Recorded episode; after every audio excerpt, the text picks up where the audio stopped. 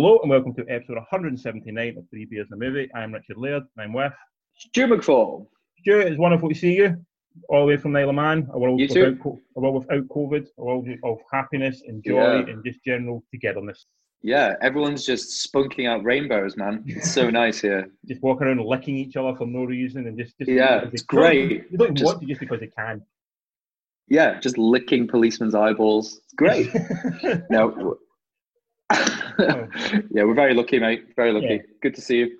Um, and it is, I've recorded this, it's January 1st, so Happy New Year. We haven't said Happy New Year to each other yet. We, we haven't. No, happy New Year, my friend.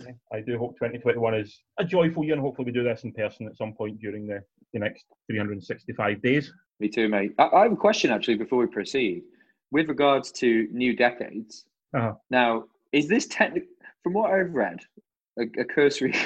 this sounds incredibly stupid, Yeah. but is this a new decade? And everyone was banging on about 2020 being the new decade. No, it's a, a new decade. this no, is the new decade. This is a new decade. That's like when we, when everybody I thought so. Yeah, when everyone celebrated the year 2000 being like the end of the millennium, that technically, that was the last year of the old millennium. yeah. 20 2001 was the year That's what I thought. Yeah. That's This is, this is the Yeah. new decade. it's a fa- People need to say this, man. Like it's a total fallacy. Like Yeah. because I, I basically I, in at work I did um like a like a writing thing, and I put it's the dawn of a new decade, and someone queried it, and I was like, well, no, 2021 is a new decade, and it, it became quite a heated thing. Um, I knew you'd you'd back me up here. No. Yeah. Definitely as we start people should know. Yeah. people need to know. People need to know. Yeah. It's a new decade. Hopefully things are going to be better. Because let's be honest, the last decade hasn't been a rough one at all. It's been a pretty quiet one. The last Has been decade fine. at least. Yeah. Uneventful. Yeah, Yeah. uneventful for most people. Um, so yeah, you're on the Man. I'm in Catrine, which is in the west of Scotland, so it's very cold here. I'm assuming it's very cold there. Um, are you drinking anything to keep the, the cold away?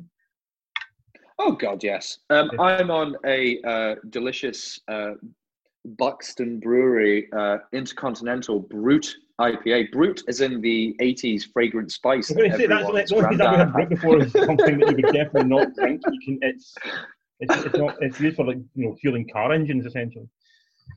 Yeah, it tastes like a 1950s racist grandfather. um, is, that a, is that a Manx special? Is that something from the? the no, mate, no, no, man. Buxton is a small little provincial town in uh, Middle England. Probably full full on Brexit, but it's lovely. Yeah. Um, it's in it's in landlocked England, so just outside Derby. We spent uh, me and my family spent a week there a couple of years ago, and I honestly, like, I went to the brewery there, and it's the best beer I've ever had. And l- my um, long suffering wife, God bless her, spent an awful lot of money getting a, a crate of Buxton Oh. brewery specials for Christmas for me. So Lovely. I'm slowly working my way through them. Because I haven't yourself? tried to get you a crate of beer over to the island, and frankly, I don't love you enough to pay the, the, the, cost to get it to the island because it's ridiculous money. Yeah, like the, the it's shipping costs crazy the shit, man. Cheaper from Australia, I reckon. I could honestly- probably bring it to you cheaper than it would be to travel transport it um, um, I am on a very interesting one. I'm on Brewdog because that's essentially what I'm drinking this now because I've got all three Brewdog, um, and it's called Juice Shack, Ooh, which that looks very um, flamboyant. it's a called a tropical milkshake IPA. Um, so it's, I'm not gonna lie to you. That sounds fucking terrible. It tastes What- like lilt. If you like lilt, it tastes like lilt. I like Lil. Yeah. A lot of IPAs have that citrusy thing anyway, don't Yes. they? So it's Um, all right. Yeah. Much like the hot. Milkshake is a concern. Yeah. You, you, Oh yeah, yeah. It's yeah. like that. You can have one or two. That's that's your limit. Yeah. Because it's it's very There's a great. There's Elvis juice as well. Elvis is as well. Yeah, grapefruit grapefruit one. one. Yeah. Once you get a couple of them down you, you really want to go back to like the punk or the dead pony or even Yeah, the yeah. lost lager they're they, they're a bit softer on your day. Nice to start off a night or even Yes. to break up a night, but not definitely not on that all night. It, it will. It's not even particularly strong. It's only like four and a half percent, I think, but it's is it four and a half? Maybe Is it? Four point seven. Yeah, so it's actually pretty not overly It's pretty tame for them, isn't it? tame, um, but it's just very very sweet, like very compared to usually like seven point four. I know it's the Buxton one. Fucking well spotted, my friend. Yes, seven point four. Holy shit! I'll be flying. Well, let's get this podcast done quickly before I lose all my um, ability to speak. You good? I said this is um, this year has been the most interesting of years when it comes to cinema um, and general movie viewing. How do you feel it's been as a year in terms of, without going into sort of specifics on movies? What do you think of the years overall? Has it been a good year, bad year, indifferent year? Um, from a cinematic point of view, not from anything else. Yeah, yeah, no, it's hard. Everything gets blurred with the the year itself, doesn't it? Yeah. Um, uh, I think um, in terms of reappraising the year, which is it, it's always really good to do these podcasts with you because you you have that reflective uh, mindset where you're looking back on all these films, and because it's felt like such a a torturous year, such Yeah. a long year. There are so many films I forgot came out this year. They feel Yeah. like they were 2019. Yeah. Um, I actually think the quality is really good. Like I think in terms of the the high end quality, I think there's four or five classics for me, Yeah. like genuine classics, um, and then there's a lot of good stuff. And I think for me, my top five is for me all classics, and then the bottom five I could probably interchange with another five. So Yeah. I, I think consider. I think that the, the thing is obviously films. It's such an arduous process to make a film. Yeah. Films that came out this year were made in 2018 or the beginning of 2019, and Yeah, the yeah, editing and the Yeah. yeah, yeah. So um, I think the knock-on effect will be 2021. Um, I think we'll see a real dearth of good shit. like, I think well, I think 2021 we're going to see a lot of the, the big budget stuff. You know, the, the sort of the stuff that's been held back. Where 2021 might suffer is obviously the stuff that we gravitate towards. You know, Yes, you can have the you Yeah. know the the indie 10 stuff. to 25 million budget stuff. You know, they're not getting made. Yeah, because yeah. The, the protocols in place No. to make those films are so difficult to do. I'm just kind of same as Yeah. you. When I was looking at my top 10 list, I was really pleased with my top 10 list. You know, I thought it was a good, I thought it was a, like a really impressive top 10. Um, Yeah, yeah. That I would be happy with in any year, and I didn't feel there was anything in it that I was sort of just thrown in, you know, to try and get something in. Um, and not, not We've that had that in the past, haven't we? yeah. Um, you're sort of picking you're picking one final from out, out of twenty, just that you don't really care what one it is, just one of them has to go in. This year there was genuinely a good bunch of stuff that I had to leave off. That I thought uh, in any other year they might have made it, definitely made it in. Um, so yes, I I genuinely think a good, in- interesting year. You know, the, I think the streaming services have stepped up in a big way with the stuff they're putting out. But again, like you said, this has all been recorded back in like 2019. You know, the early part of 2020. So how much can they continue to to fill that gap just now, you know, and what's going to come out over the next next six months will be really interesting. You know, what's going to come out. I think you know that's. I mean, I mean, we we could do another podcast on the on the speculative future of cinema as a whole, couldn't Yeah. we? that's that's a worry, um, because Wonder Woman, for example, is a film that went straight to streaming over here, and it's very much the same in America as well. There's a few places it's been shown, but that model of going straight to streaming is not something that particularly bodes well for cinema. And I'm going to go over the box office figures in a little minute, and you can see once the cinema box office disappears, there's a big there's a big drop off in, what how much money a film can make, which also impacts what can be made as well. Um, so I'm, I'm it's, the next six months I think will be critical for not only the movie making process but also the cinema going public in general. We, I totally agree, mate. We won't delve into this too much because obviously this is a retrospective of the year. But for me, this feels like the Napster Yes, of film. very much.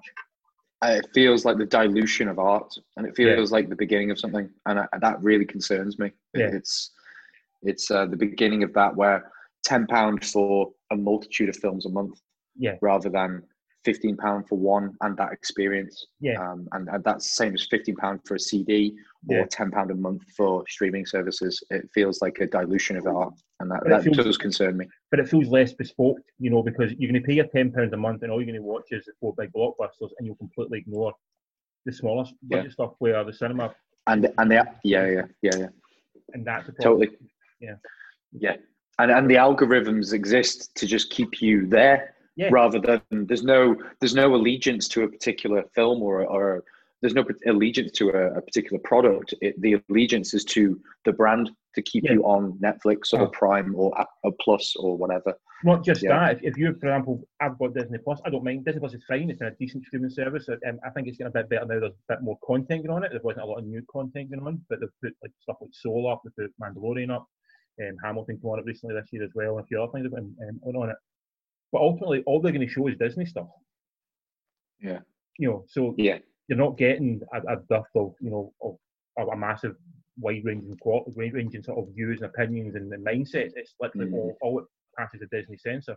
Equally, the HBO Max, all it will be will be the stuff that HBO Max deems worthy. it's not for ev- it's not everything, you know. So And and the thing about that is Absolutely. The thing about that is that really plays into the modern um, echo chamber society, doesn't it? Yeah, you know, people Mm. only watch Disney. People only watch the HBO stuff. People only watch Mm. Shudder or whatever. I mean, these all have a place. Everything, all that stuff has a place, but it will, uh, much like everything else in society, it will fragment to the point where you're only going to watch what echoes your opinion. You're not going to have your, your opinion changed on anything.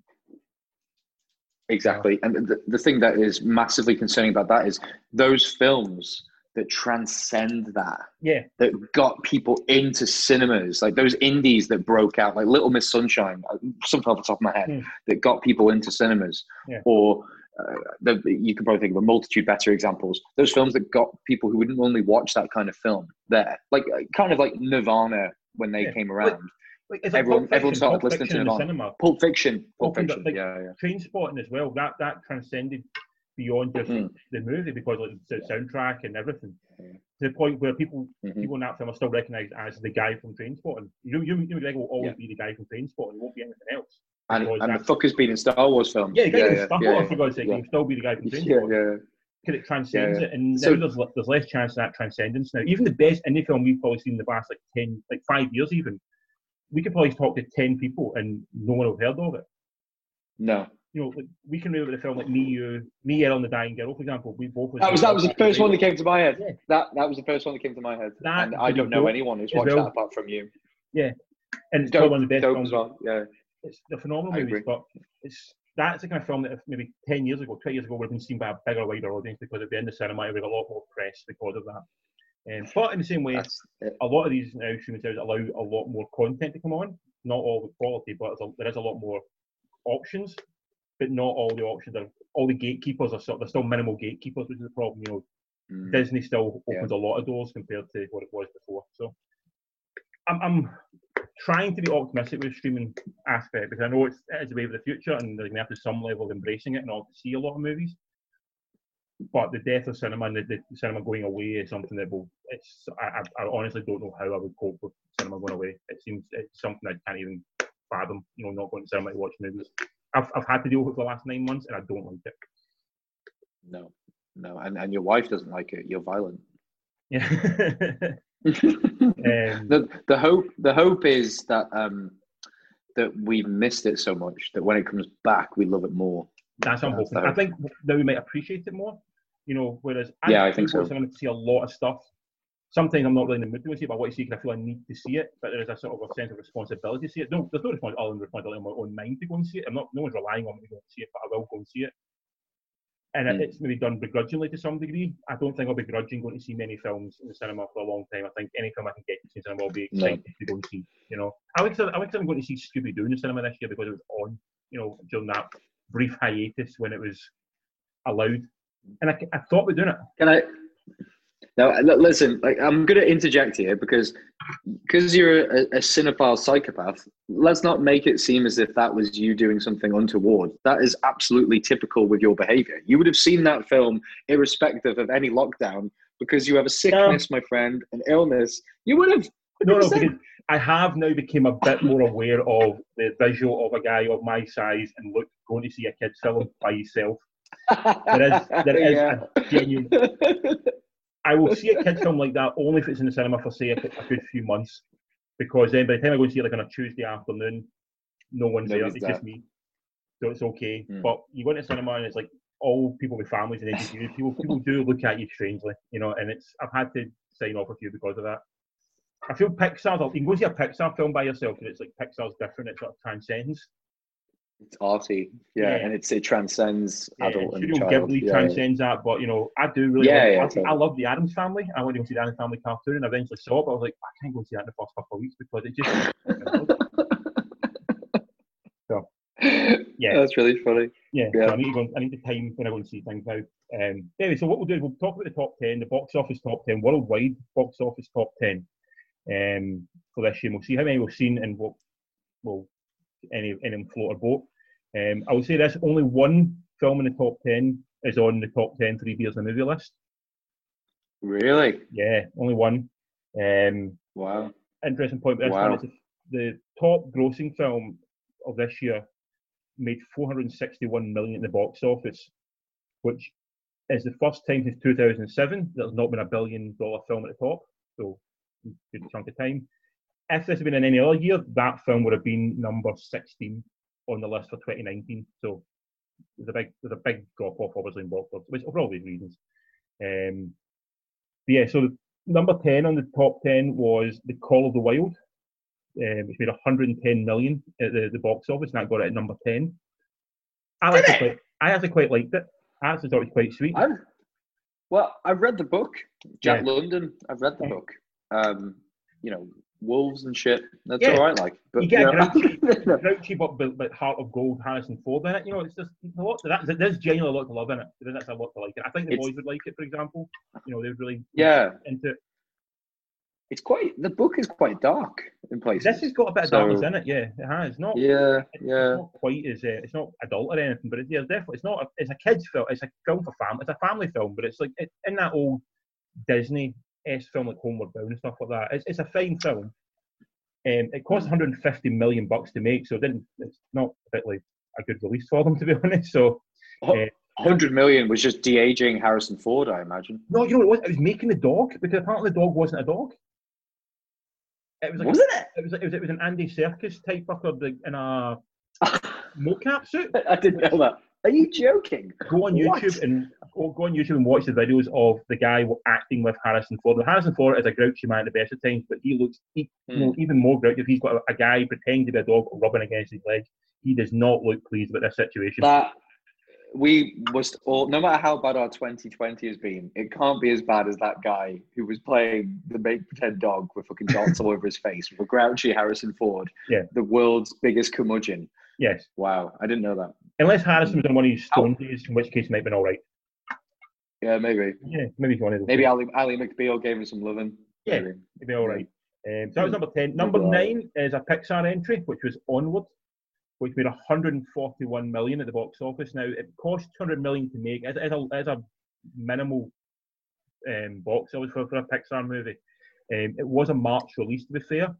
So I think it, it basically, we caught it right, the, right before the first lockdown happened. So it, it really did get its by that. I don't. This forgive me. I'm on a movie podcast. and I'm a huge Pixar fan. I don't even. I must have missed that. What even is it? I don't know anything about it. and it's sort of like the Warlocks, and it's sort of like Dungeons and Dragons, eh, and it's like on a, a quest. Oh yeah, God, yeah, Yeah. that got lost completely. Yes, It yes, I remember it's the one of the ones that trailer been, for it. Yeah. sort of in that grey zone when like lockdown was happening but not happening. People were sort of not really sure should Yeah. they go to cinema, should they not go, and it's like all the kind of wishy-washy rules. That came out then, so that's that really hit its box office. So I mean, me and Jill went and seen it on like a Saturday afternoon, and it was like literally no one in the cinema apart from us.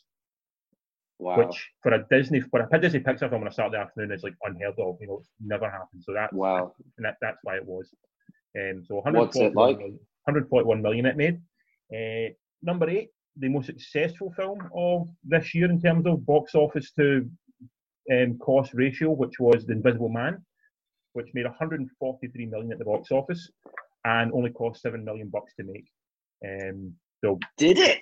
Yeah, seven million. It's, it's a Blumhouse film. They don't spend money. Of course, Jason, you diabolical.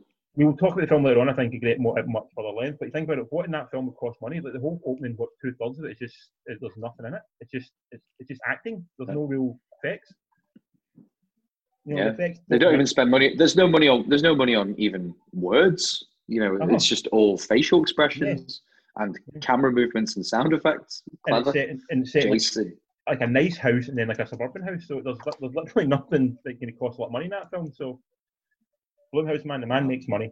Um, number seven was Harley Quinn and the Birds of Prey, and whatever the hell the long title for that one was, I can't remember it inside out. Um, it cost 100 million and it made 201 million at the box office. So I think Is it, it? Is it any good? there's there's the bones of a good film in there. There is something in there that makes it enjoyable. There is a lot. There is stuff in there to really like. There's a lot of stuff. Besides her being really, R- Richard. Besides her being really hot, is there anything good about? I don't particularly like her Harley Quinn. To be fair, I'm not a huge fan of her Harley Quinn. No. Um, so she is good in the role. She is. She, she, play, she plays it well. She, she's consistent in the role. There is a story there of interest, but there's a lot of extra stuff in it that makes it uninteresting. There's some really good set pieces, like Mm. a particularly good set piece of a, a fight in a police lockup in like an evidence room type thing, which is really cool.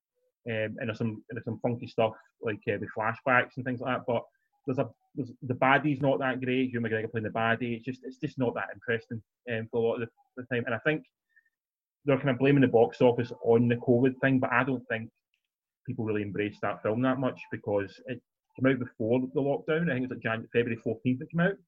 Um, and people just didn't. It's whether she it. can hold a film. Is that character strong enough to be her own? Badly marketed as well. It's called Birds of Prey, which I think if you called it Harley Quinn, I think you can have another hundred onto that box office. People, people didn't know what it was. Yeah. You know, I think that's it. So They, they thought they thought it was an Attenborough documentary.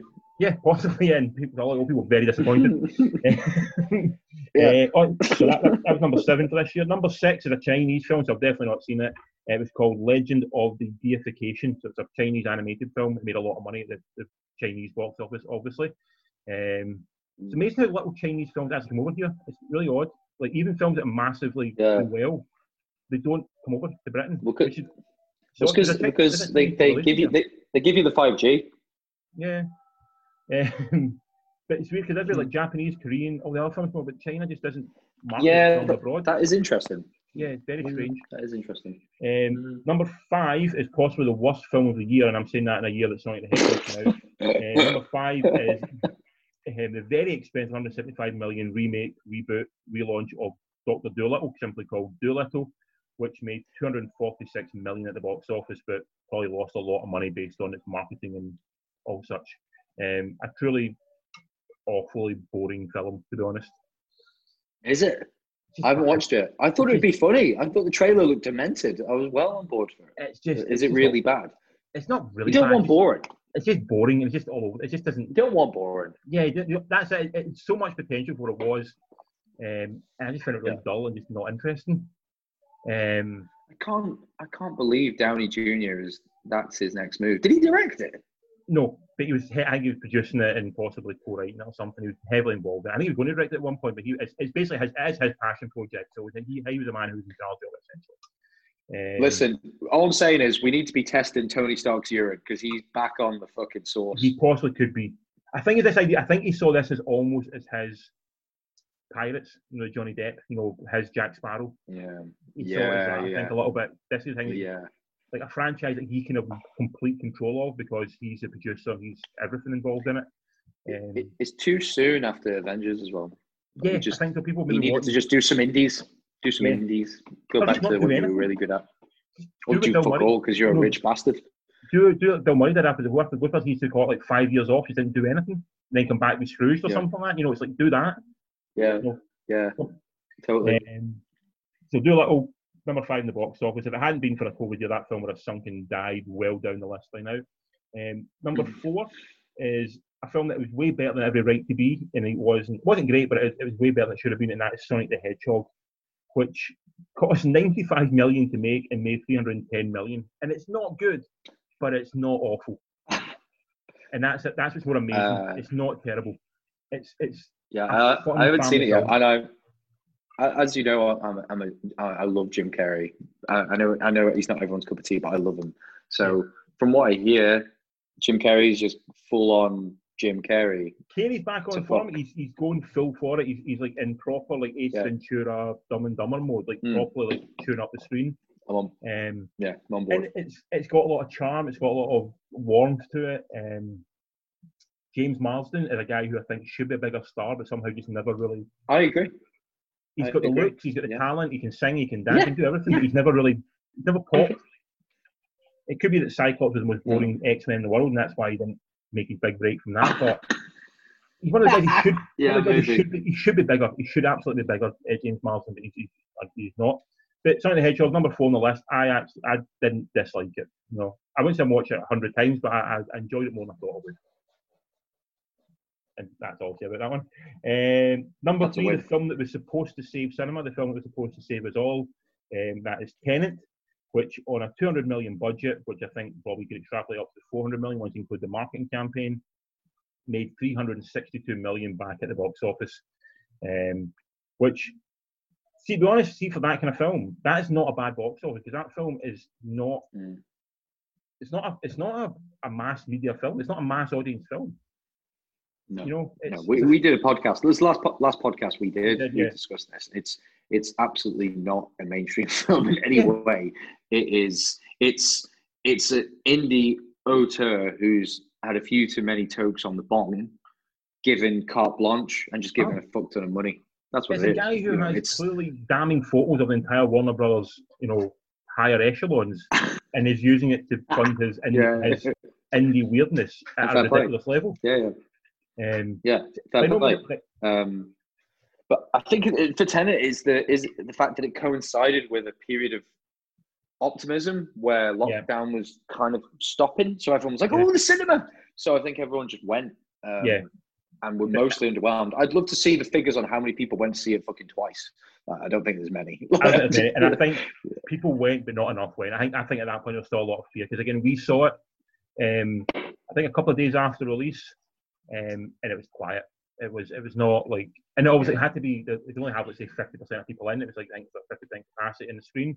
But even at that, it was Yeah, still yeah. well well below. that. I'm talking maybe talking like thirty people in a 400 seater cinema, which is not a lot. That's that interesting. Thursday night or something, you know. Yeah, that, that tells the story. I think for Tenet, we won't dwell on it, but I think like they say, a great song, any great song, the definition of it is you can play it on an acoustic guitar.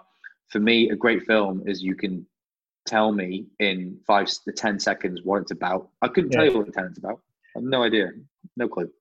Yeah, no, Fun though, it's fun, but I no it's idea fun, it's but about. completely stupid and It's nonsense. yeah, it, it just in, in the hands of a different director, it just be a complete. In the hands of like say a Michael Bay back twenty years ago, it's a completely dumb fun action film. In the hands Yeah, of yeah, Nolan, it's not. It's more about it is more cerebral and it's trying to be clever and it's trying. It's you know thinks it's bigger than what it is. Um, but yeah, still number three in the box office, and that was three hundred sixty-two million. Uh, I thought it'd be, two- I thought it'd be number one actually. yeah. Number two is a high. Number two is a top-rated Western film, um, and that made 426 million on a 90 million dollar budget, and that is the return of Mike Lowrey in Bad Boys for Life, which is the highest-grossing Hollywood film of this year. And I'll be honest with you, it's not. It's not a bad film. Well, everyone I know who's seen it who said they they fucking love it. They Yeah, love it, and it was, they said it's enjoyed it. exactly what we need. Yeah, Yeah, yeah. that was it. I genuinely enjoyed it, and I thought I went in with such low expectations, like really low expectations, and probably been quite easy to blow them away. But it genuinely did. oh, I genuinely did fucking really enjoy. it. I had a lot of fun. I wasn't looking at my watch during it. I wasn't bored by it. I was. I found excitement, and and, I, and there's a film out not long after that on Netflix called like Six Underground, I think it was, with um, Ryan um, Ryan Reynolds. and- Philippe. No, Yeah. Ryan Reynolds. Sorry. Yeah, and that's the kind of film this by like probably could have been under Michael Bay's stewardship again. But by like had a lot of heart, a lot of soul, and um, Will Will Smith was like the charming leading man, but he had a bit of a darkness to him as well this time around. But he, he had that panache that you remember Will Smith having, like we done like Men in Black. Oh. Prince, when he like he could charm the fuck off anyone. Yeah, He Yeah, had that back, and we missed that. We missed that. He's not had that for so long. Like he's been stuck No. in some really, really awful choices. Um, so that was number Yeah. two in the box office. 426 million it made overall. And the top film was another Chinese movie which made 461 million, and it's called The 800, which again I've not seen, but that, that was the top um, worldwide box office. I think that's because China didn't or, or opened up more recently. It, it, did, it did more time to people in the cinema, and obviously there's a billion people in China, so they can all go to cinema. So that's why it makes more money. But yeah, so That's a prop. From what I hear from my um, well-educated friends, that's a propaganda film about um, bats. So um, get that watched and how it spread the virus. Um, so I can't imagine seeing any of the, uh, the 800 anytime soon, to be honest, I show with you. But yeah, no, that's the, that's the box office top 10, and I'll be honest with you, really does our does our um, favourite films coincide with the, the top 10? It, it, it never really happens. Um, but in this year, even less so. Like there's literally there's not a lot in there. yeah, there's nothing.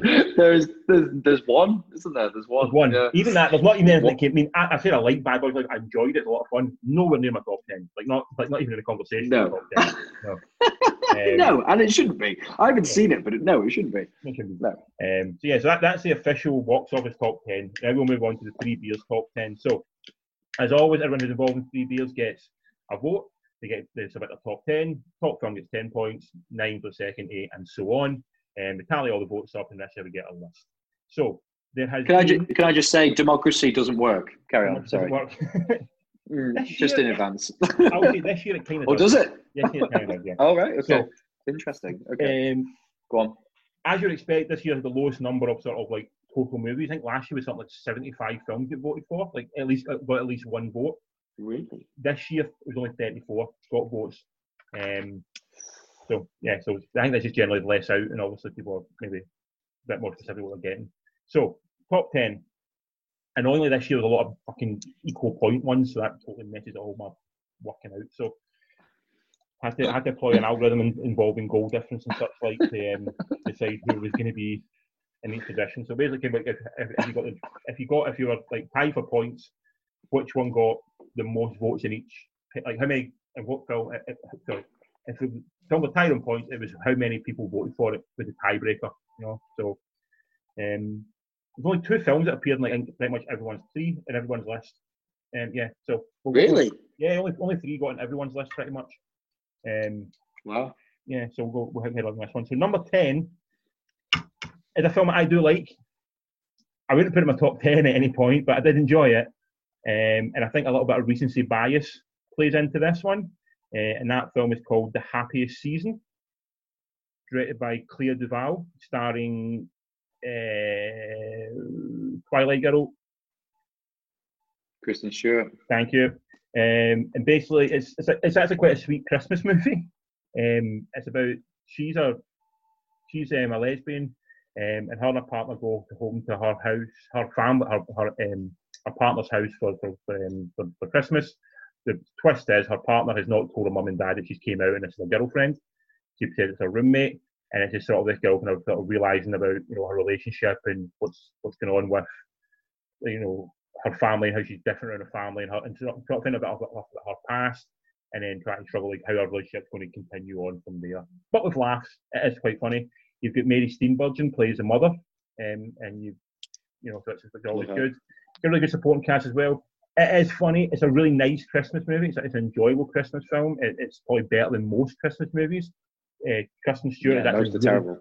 she's really funny in it. She's really got a lot of charm in it. She's again proven to like what we knew this for a long time is a take away Twilight. She's actually a really interesting, enjoyable actress to watch. Um, Yeah, totally, totally. but I would not put it in the top ten. So I think recency bias. Someone a couple of people have seen this quite recently and it just sort of stuck with them, which is totally fine. I, I totally get it. Um, so that made Out of the top 10. interest, dude. Out of interest, where was the highest this placed on anyone's ten?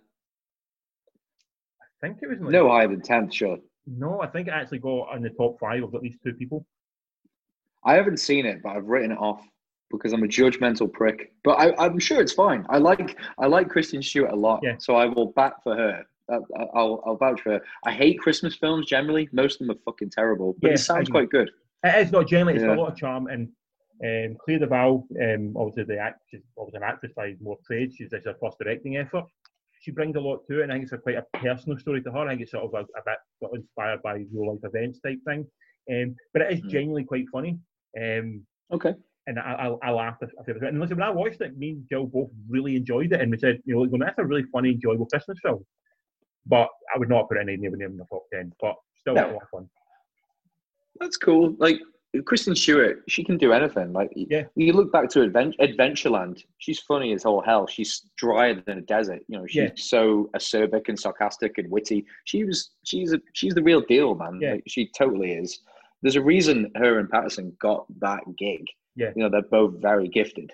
Yeah. So no, fair play. What's it on? How can I watch this? Sky it Movies. seems insane to watch it in January. John Sky movies. Okay. Right. you can watch Sky movies. Um, so that was number Okay. ten.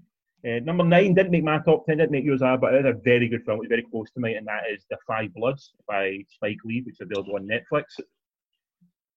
My eleven. Yeah, did you see it? Did you watch it? Yeah, yeah, it's brilliant.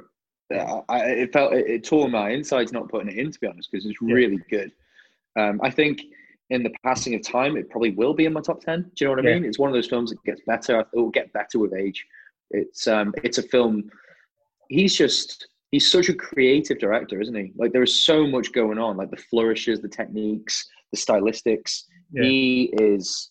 He's not just someone who does um, satirical, politicizing films. There's so much creativity behind everything that he does. He's he's a proper wonderkind. He is so talented, and it seems one of the few guys just- who's still adapting his style. Like he's got that shot we all know and love. yes, yes, where like a lot of the other yeah, yeah, the classic way. Yeah, yeah, yeah, we love all directors like we, we love Scorsese, we love Spielberg, we love these guys. They they they've not Mhm. added a lot of new strings to the bow in the past twenty years. You know, they, he, Scorsese, he's still doing a Scorsese film. Scorsese's doing, a film. It's a great Scorsese film, but he's doing a Scorsese film. Spike Lee's still doing film. Spike Lee, Spike Lee does films. You go, I wouldn't even know after Spike Lee film until that. yes. So you see that shot, and it feels like it's, it, you know that's Yeah, what he's yeah. interested about. You know, he's done Inside Man, and he's also done The Five Bloods. They're very different films, like so different. Yeah, And he's done like you know, um, absolutely. uh, Chi-Raq as well recently. He's done one recently this year as well when he's, he's doing the Talking Heads um, guy, um, his stage show. David Byrne. Oh, Uh-huh. oh, it's supposed to be amazing. I need Yeah. to see that. As I've a- got- I can't remember the name, but Talking that's- Heads fan. It's supposed Yeah, to so be amazing. that's Um, done that as well. David Byrne on Broadway or something. Yeah, yeah. American yeah. Legion. Or Oh, did he do that? Wow. Yeah. so Yeah, um, something like that. Yeah, yeah. So he's wow, done that as well. that. So he- Wow. he, no, I he cannot be he cannot be pigeonholed. Spike Lee. No, Um, no, he I can't. heard someone else talking And that- about this film on a podcast recently. and They said they've, they've not rewatched it because they find it really hard to rewatch because the only young actor in it is Chadwick Boseman, and he'll remain the young actor. Mm, mm, You know, sort of like mm. like I like that flourish they had in it, and it's just that's gonna be forever. Mm. That'll hit pretty hard, I think, watching it right now. You Mm. know, seeing seeing that. yeah, Um, yeah. yeah. the Five Yeah. Bloods. I, I, I watched it. I, I watched it after he passed. So yeah, yeah, Yeah. No, I, I can vouch for that. Yeah. I, I loved it. I thought it was fantastic, and it, it's definitely a worthy addition to the. I'm really happy it's in the ten, despite not being in ours. I'm really happy it's in Yeah. there because it's a very, very good film. Very good film. Very I, good I film. said I genuinely thought it was excellent as well. Um, and it's also great. Delroy Lindo showing Delroy Lindo what he could do. Like Lindo is one of those guys who he's everyone knows he's a good actor, but he just he hasn't been around a lot recently, and then just to come back with that, it's just like that's just that was awesome. Oh, yeah, I agree. Um, and hopefully, I, I would think I would like to think Delroy might get an Oscar nod for that one. It'd be, it'd be sort of very fitting if he got, a, an Oscar nod for that one. That would be good. At least, at least a nomination. At least a nomination. We will take a nomination. Take a nomination for Delroy. Yeah. I take a nomination. Um, on from that one, a film number eight is a film that you finished watching about an hour ago, um, and that is the Beastie, and that is the Beastie Boys movie directed by Spike Jonze. I debated this one. It's on Apple Plus. I debated it, and it's not because it's not brilliant, because it is fucking phenomenal. But is it a movie? In the same way that is Hamilton a movie? Is it a movie? I think it is. I think you're willing to give it a movie, but, but is it a movie? Gun to head, no, Yeah, but but I love it. So I But it's, it's been that way like it's been released as a movie. So It's, I it's, would a, take- it's a it's it's a documentarian inflected TED talk Uh, um, slash stand up. I yeah, don't it's, know. it's no more a Um, movie than like Dave Gorman's stand up as a, a movie. You know, Dave Gorman, No, I am Dave Gorman. no, That's not a movie, no, but you no. know, Not really, not really. But fuck, it's good. it's very Um, good. Oh man, yeah. I'm still obviously, as you say, like I've got a proper sugar rush just flying from it, and you don't. Ha- the thing is, you don't. As with, the thing is, I you and I always say this. If you're to, to truly gauge the quality of a documentary, it's better to have no interest in the subject matter. Yeah, yeah, Now, you and I have a vested interest because we love the Beastie Boys and they're very nostalgic for us. yeah. You know, See, but I very like much a coming of age band. I don't know a lot about the Beastie Boys. I think I enjoy their music, but I don't really know that much about them. Do you know what? Same. Do you know what? Even as a, a, a music geek, they've been quite cards close to their chest. There's been an air of mystique about them. I didn't know all the stuff that happened with Rick Rubin because they've never badmouthed him or No. anything. Um, I don't know Ever? the girl who's in No. the band either. I had no idea. I had no Yeah. idea. I had no idea. They had a I've read interviews with them and stuff. Yeah, But the thing is, they only they only ever for them interviews were just a means of goofing around. Like they Yeah. never took anything seriously. So there's no there was no um, depth behind anything that they spoke about. So whilst they've been a part of my life since I was like 13, I didn't know much about them. Um, same as yourself. So I, I came away like, wow, these guys are so cultured, urbane, and and articulate and witty, and just natural raconteurs. And also the the the power of that missing part was so prominent all the way through. It was such an ode to him and such Yeah. a such a and in such a subtle way, like not a saccharine, over sentimental way. It didn't hammer it home. It was funny. It was. It didn't drown in sentimentality. It was. It was fucking fantastic. Like honestly, whatever the fuck it is, I don't know how to categorize it. Just watch it. Just get it watched. It's amazing. I think it felt what like what it felt wonderful about it as well is the moment that um, Adam Yauch died, the Beastie Boys stopped being the Beastie Boys. They didn't try and like sort of bring Yeah. another guy in. They didn't try and continue on in it under sort of another guys. That was they, they were quite open and said, "We are finished. That is us. We are done." We're done. So this was Yeah. a really nice sort of. It felt like a memorial in the last sort of act of it. I agree. It, it felt I like a, agree. Yeah. or a, in a way of them saying goodbye and saying how much they loved their friend and just sort of how much they, they missed them. But Yeah. like said, not in a saccharine way, but Um, it was just it was a really emotional way of seeing two guys who clearly loved this man more than they can probably even put into words, but they try to put into words. And the way they do it is such a beautiful Yeah. way. Um, The, and you also, the, the, the visuals, yeah, yeah. No, Ad Rock when he breaks down, it just I was just Yeah. a mess. And you said the same. I was messaging at the time, and but the thing is, when you if you transcribe that, it, there's not much on paper that would make No, you it's not. cry. You know, it's the whole. That's the power of cinematics. it's a visual, it's a, it's I- a visual experience. Yeah, I'll I'll flip it back. It's a fucking film because it's a visual experience, and it has to be experienced visually. yeah, You can't have a radio or a podcast version of because the words aren't enough. You know, Yeah. it's it's it's so about the, the visuals and the stories and the videos and uh, everything about it. I, I felt I, I thought Mike was fine, but I felt Ad Rock carried the whole thing personally. I thought Ad Rock was incredible. Yeah. Uh, Mike seemed a bit nervous to me. That was I thought they both that a lot, but it felt like No, no, as much as do I'm you think? I I'm thought- used to being on stage yeah. all the time and they love being on stage and they sort of enjoy that element. I think this way of doing it, you know, this this sort of almost it's not a stand up, but almost like spoken word. They both look Confessional. at it to begin It's- with. it's- yeah. yeah. Um you actually Yeah. Ad Rock Ad-Rock more. He grew into it. I think. I think he into carried it. it a bit more. Yeah. Yeah. I think that was Uh, Mike was funny though. When Mike when Mike spoke, he was funny though. Like, Yeah. um, but it's clear that Adam was a special. Like, not just because he died, but it's it, he was such a special. It's interesting because I didn't know the dynamics. No, Did, did you know the dynamics? No, I didn't know anything about that. No. I assumed Ad Rock drove it all because he's the Yeah. most recognizable voice, and he's you know he fucking screams sabotage, so he's the Yeah. one, you know. But it's Yauch who had the ideas. He was the visionary. He was the one who took them out of being frat boys to being you know genuine, genuine rap um, auteurs, like genuine progressive, and uh, to be a white rapper and to be respected in the black community. It, it's them and them and them, and that's it. You know, it's, Well, everyone else is pastiche. is that it's a bit in the top of Yauch and he's saying they walk into the studio one day and like their big kind of garage they've got and he's just sort of flicking something across the across the bass Mm. and just sort of just doing it and when I'm asking like what's that and he goes "Oh, I just made it up this morning it was in my head this morning I wrote it and he basically was doing the opening Yeah, sabotage You're like holy fuck he like written the best rock song of the world I love that. I And love that. like, that, that like you woke up one morning yeah. that in his head and it's like how the fuck can you wake up one Yeah. with that in your head and you must you assume it'd be the, the, the Paul McCartney story of like someone else must have done this yesterday. and I'm trying to Yeah, yeah. find out where I heard it from because no Yeah. way no one not done this before. Or uh, or um, uh, Songbird by Hmm. Fleetwood Mac, Yeah, and but she you assume it's she she, she just and she she wrote it on a piano and she was just off her head on coke and she was like, oh, somebody else. I'm just copying someone else's song. I think it's a Yeah. Nina Simone song. Like, no, uh, you've created something genius. Yeah. It's uh that kind of the, to witness Parton- genius in real time. Five and Jolene the same after, the same morning before lunch. Yeah, She wrote both songs Yeah. and it's like that's that's not a bad morning. yeah. yeah. that that that you know there's another film i hope that we'll talk about in the 10 it's certainly in my 10 that delves on that very subject matter that being in the zone Yeah. um, and the creative space uh yeah but no get get beastie boys story watched and thank you like I, thank you for pushing me to watch it yes, before we did this podcast I, I saw. it's crazy that i haven't watched it you know It, but very odd. You hadn't watched it yet because I, I was pushing it for a long time.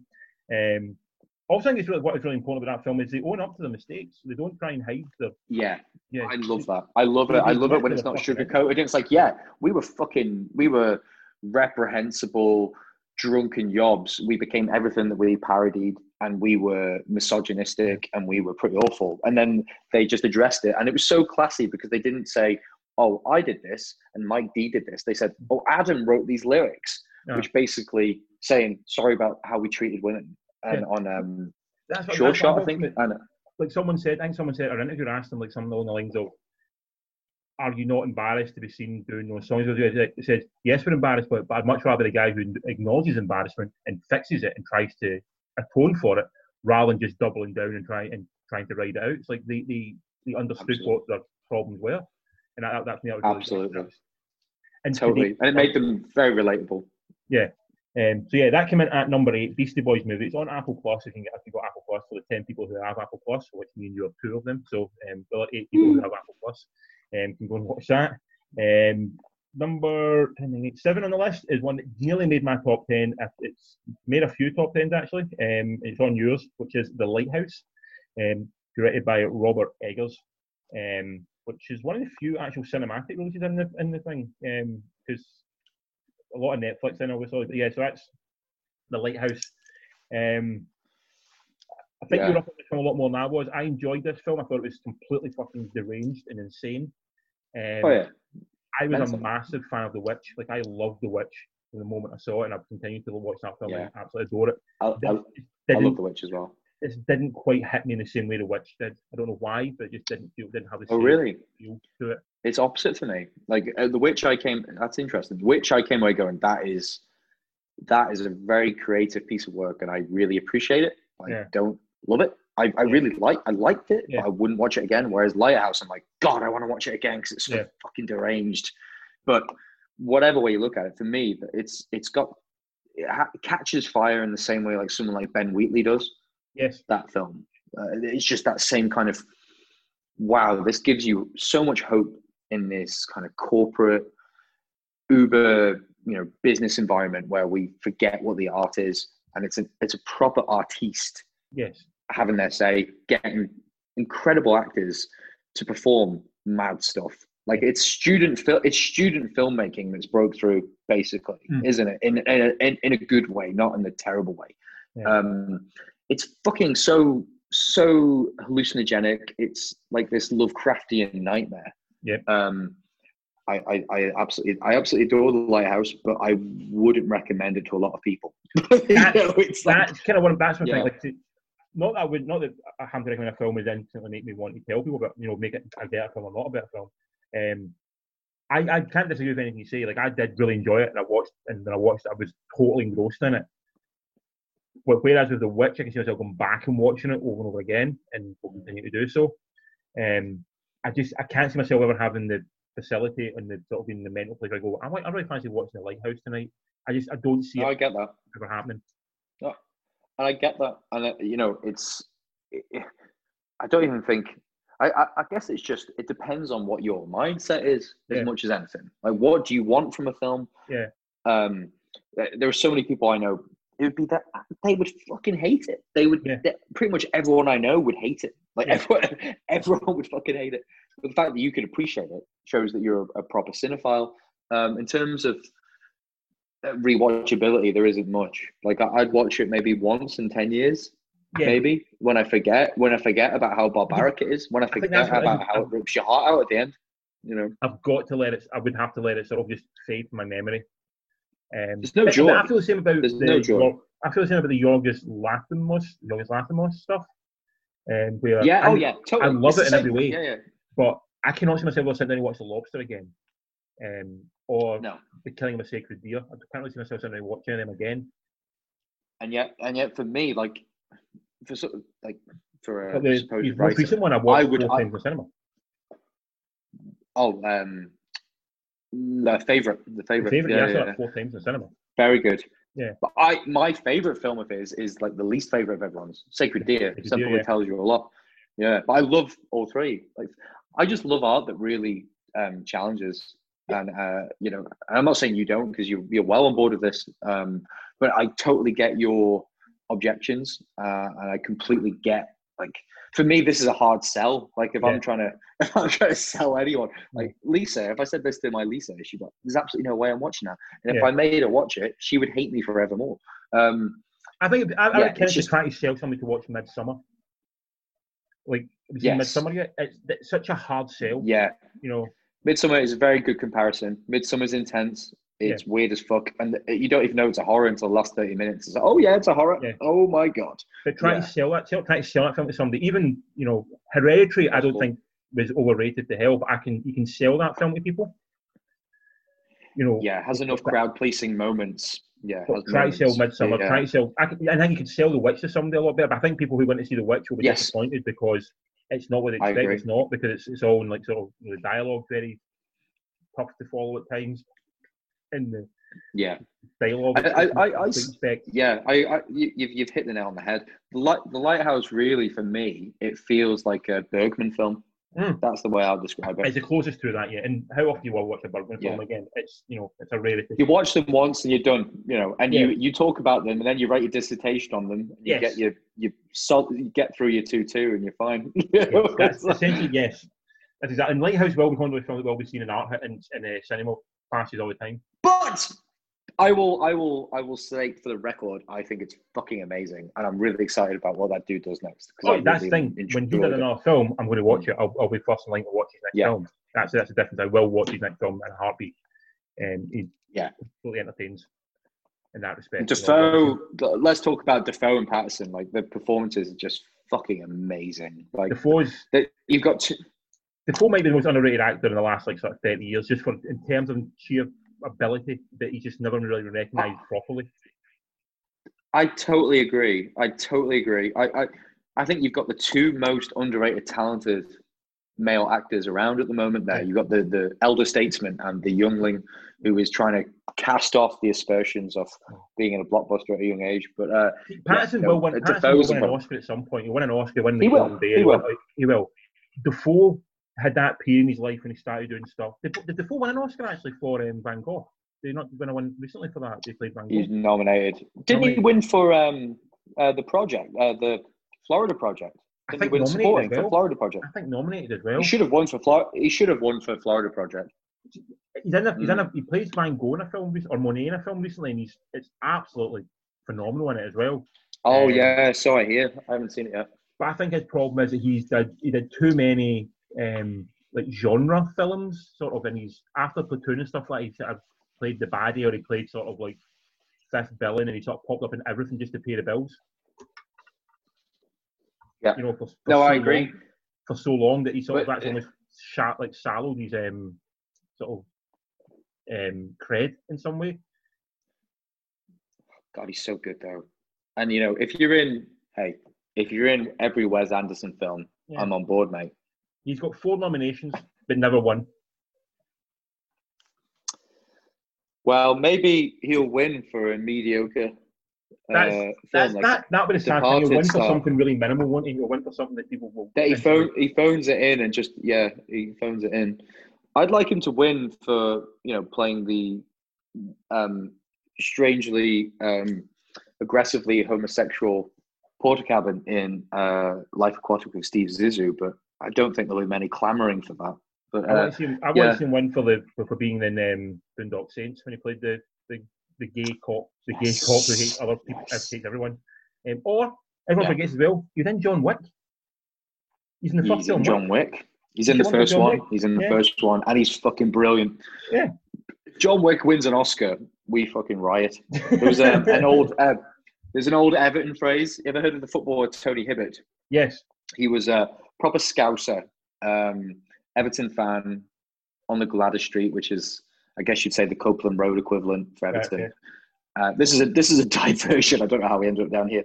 Probably alcohol, but uh, he was a right back for Everton. He played 380 games, something for Everton. Very solid, very dependable. No attacking intent whatsoever.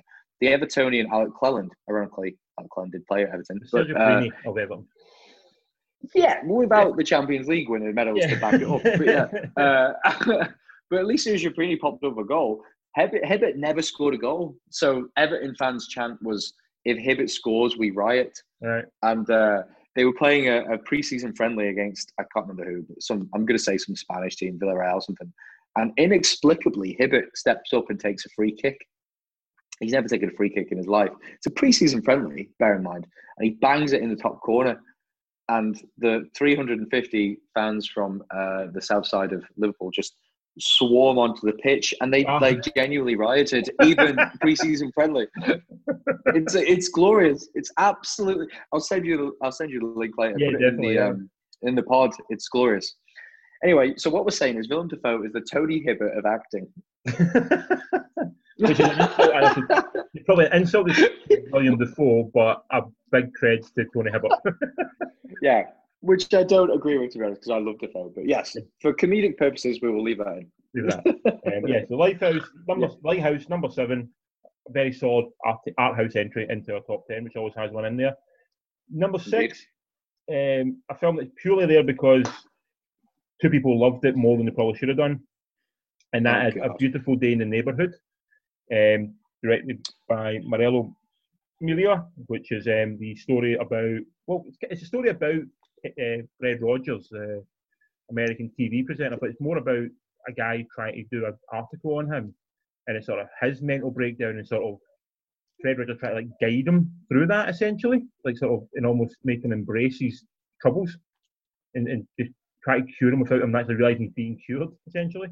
Um, it's Tom Hanks. It is wonderful. It is very sweet. It's very lovely. It's it is a wonderful Tom Hanks performance in sort of a quite a very buttoned down role, and he allows that to come out in sort of Mm. very sort of sounds like in sort of interesting ways.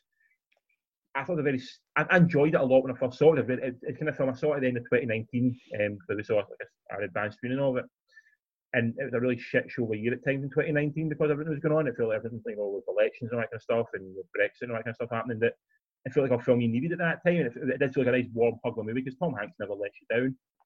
But in time, I've just never really had the urge to go back to it. I've even thought about it that much since then. And maybe that's why I didn't really make its way into my top 10 at all. Have you seen it at all? No, you recommended it, um, and a couple. To be fair, the people I know who've seen it have said it's good, but every single person has said the same thing that every person has said about Tom Hanks films for the last ten years. Not a great film, but Tom Hanks is really good. Um, it, yeah, Um, it's, it's a good film because like the main crux of the film is this: there's a writer who's been assigned to write about a- an article on him, and he shadows him for like a week to, to do it. Um, and basically, he doesn't really believe in Fred Rogers. He doesn't think Fred Rogers is the nicer guy he should be. He thinks, he thinks there's a darkness to him that he's trying to. Mean, he basically trying to uncover this. But at the same time, writer he's the smi- He's the smiling nonce from Magnolia. Yeah. Yeah. and he's having a breakdown because he's like he's having a domestic with he's sort of him and his wife is a kid. He's sort of not really that dealing how he's going to be a dad. His own father's a bit of a crazy bastard, um, and he tries to like, sort of deal with that as well. So it's, it's just it's him sort of having a breakdown Fred Rogers to basically try to help him through this, but he's obviously not willing to engage with Fred Rogers. He wants to make it through this article on him. So it has got some interesting stuff in it, and there is some great moments in the film. But in terms of like of the Tom Hanks films, like this is not going to be one of the ones I'm going to really go. Like, if we're if we're doing a Tom Hanks a thon, which we probably will do at some point in the year because that's what I like to do. I It's not one I really want to it. You know, it's one that's it's not one I'm, really like urged running to watch back. But it's, it's a very good film. But I don't think it's a top ten worthy film. But the the but it's it's like the there are average films and he elevates he elevates everything he elevates everything because he is he's up there he's in the top five pantheon of the absolute greats let's Yeah. be honest fuck you twitter he absolutely is um but i am worried about his film choices for the last Recently? decade i'm yeah man I, I don't know i can't remember the last great the truly great tom hanks film it is, it what's the last one I am trying to think right now what the last Tom like. Again, he's been very good in a lot of films recently. Oh, you know what? that, Um, that that's a separate point Separate point. Yeah, yeah. Bridge of Spies is incredible, but that's Yeah, I- still probably six years old now, isn't it? Yeah, Probably. I like that one. Um, Oh, Bridge of Spies is incredible. Really Yeah. underrated. I'm trying. I'm trying. I'm, I'm having a look through his biography very quickly just now and see if it, it jumps out at me. I enjoyed Captain Phillips, but again, the performance is better than the film. oh fuck it! 2017, The Post. Oh, fuck off. Well, Yeah. Colin will agree. He was a big Yeah. fan. No, um, yeah, the post is fucking brilliant. Actually, I take it back. McFall, you idiot. But, Yeah. the, but the thing is that they're not they're not as frequent.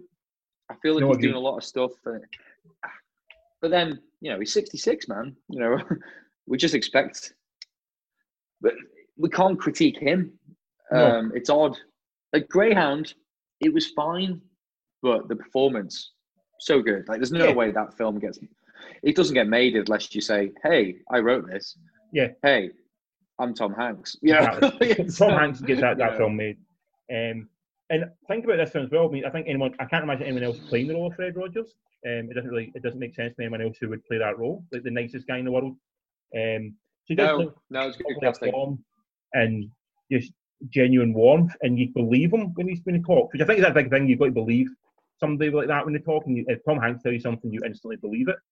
Um, Absolutely. and he has, for the most part, not became an actor who I only see Tom Hanks. I do generally still see the character he plays. He does still embody it, even though he doesn't really change his look that much. Other than put when, when we t- you've you've hit the nail on the head. When we talk about Hanks, um, that's that's his abiding quality. The everyman quality means that you come away going, Yeah. that is a performance by, and you know that, that that is the person. It is not the celebrity, Yeah. um, which is very scarce now. So, how many people voted for this? I'm surprised that they voted for it and you didn't. How what? yeah, um, How high? How high was it? a couple of people put it very On high. most people's. Did they? It wasn't on many Right. lists, but the people who put it on the list put it high on the list. Really? So I think it's one of those Interesting. that if, if it hits you in the right way, it's very much there. Well, I, I can't judge because I haven't seen it, so I, I need to get around to it. I think you'll like it and I think you'll enjoy it. But I said I enjoyed it the first time I watched it. I just I can't consider watching it again. And I think it's a, big, it's a tough sell for British audiences because we don't know who the fuck that guy is, apart from you see him occasionally on other films, like handing big checks and stuff. That's essentially it. Mm. Um, it is a very sweet, lovable, well done film. Um, nice. There is nice. Is footage. there is there is there darkness? There is darkness to the Is character. there darkness? There is not in terms of real life. Is in terms there? of like, but he has. Doesn't he wasn't, he wasn't like a child molester or anything like that. He wasn't, he wasn't anything like that. But apparently, he didn't have the best relationship with his own children. You know, like he, he's, he's like you know his, his own kids basically said, you know, it's really hard when you're brought up by a saint. You know, because essentially, no matter Yeah. what you do, it's, Yeah, it won't be good enough. It, it won't be right. You know. So we had there is Yeah. a dark, there is sort of that to him, and that's Yeah. interesting. That that's an interesting dynamic. Okay, Yeah. yeah, that's interesting. But the film's not the, the Mm. whole point is the film's not about him. The film is about the writer. But who's on the poster? Yeah, Hanks in the poster. That's the Yeah. problem, isn't it? Yeah, it was sold as a Hanks film, and Hanks is a better supporting character. He's not in it for the first twenty-five minutes. Yeah, Yeah. strange. Yeah, it's I'll- a I'll- Mm. I'll give it a go. I'll report back. Yeah, we'll go at some point.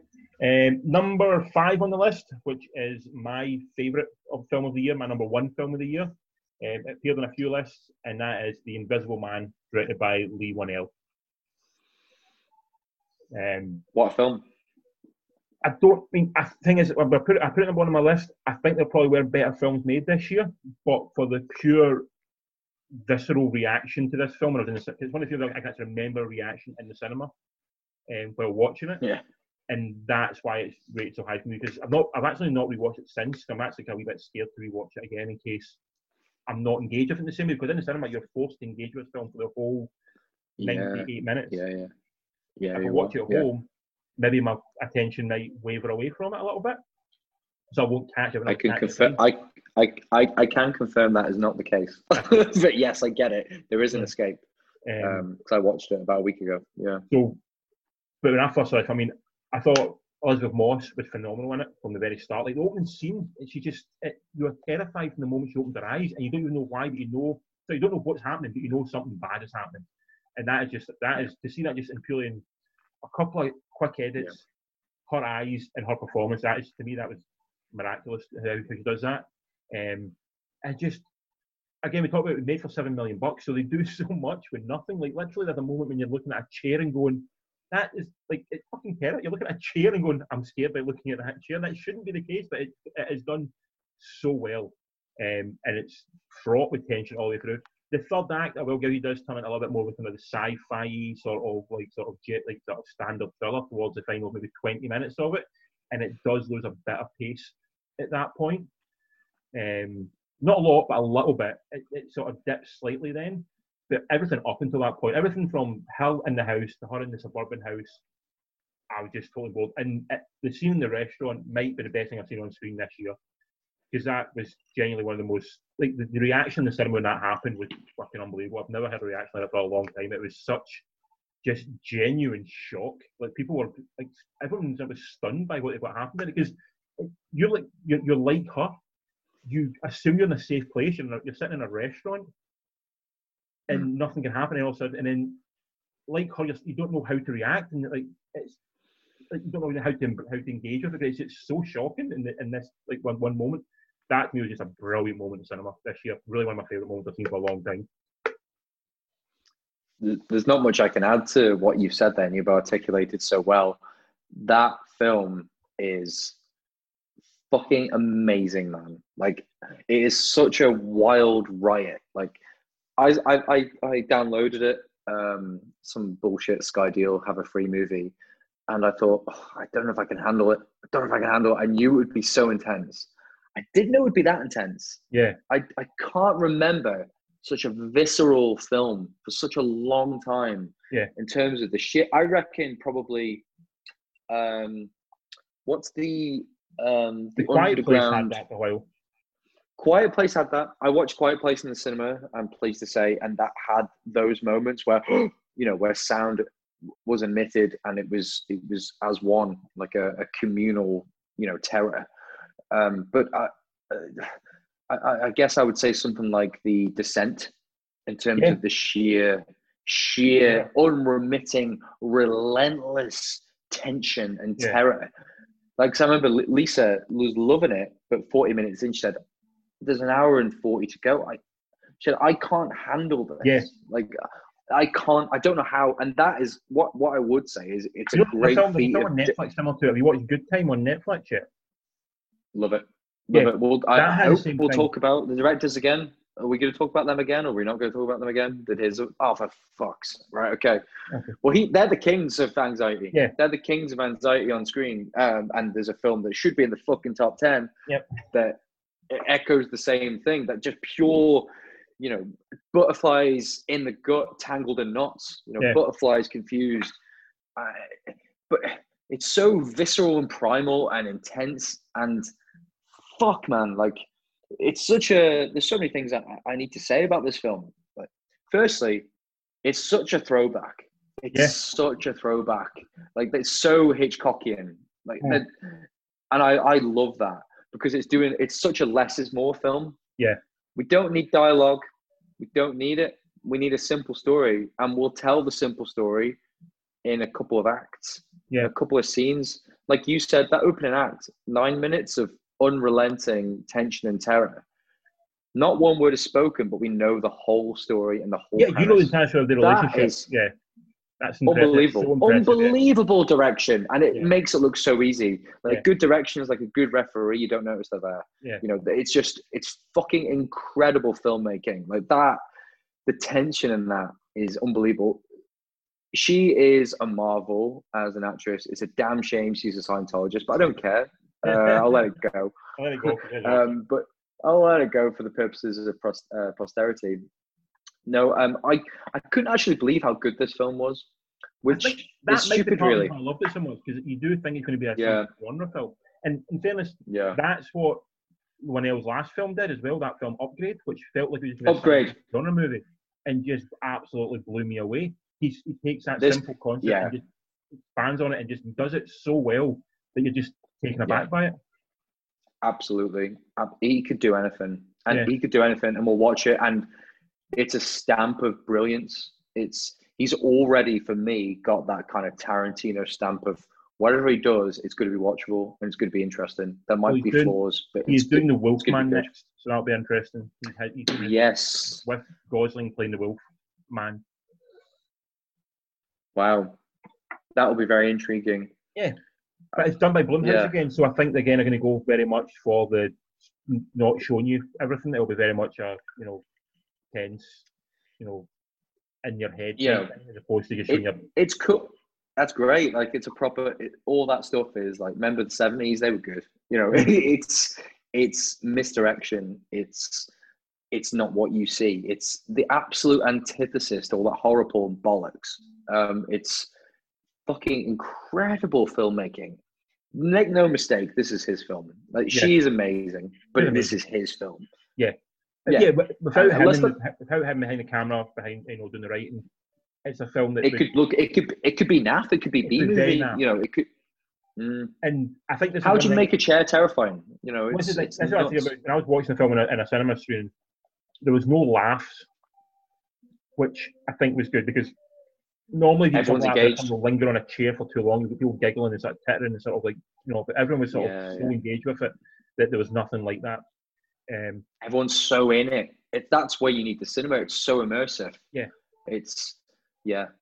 Uh, It's such an impressive feat, man. Like I, I couldn't actually, as I said, I couldn't believe how good it was.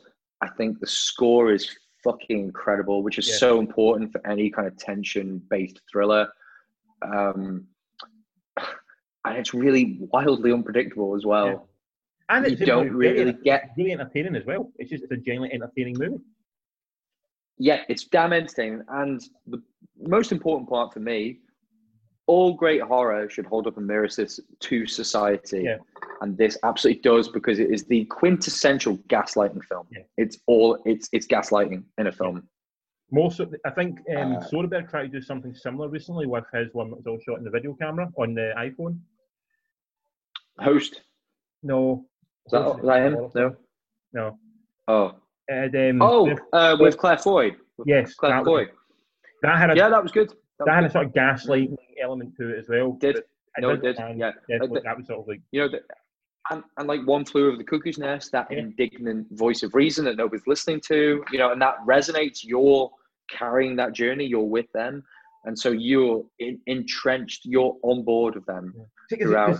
Uh, like, for the first hour of the film, you know she's telling the truth yeah, you do. Yeah, because you it's do. called the Invisible then- Man. Yeah, But then he, but then he flips it. yeah, He flips it, and there's a seed of doubt, and you're like, I know it's an invisible man. man. But yeah, But the direct the direction is so clever and so subtle that you you start to doubt yourself. Yeah. And that just sums up gaslighting as a whole. It's Yeah. very, very clever filmmaking. Yeah.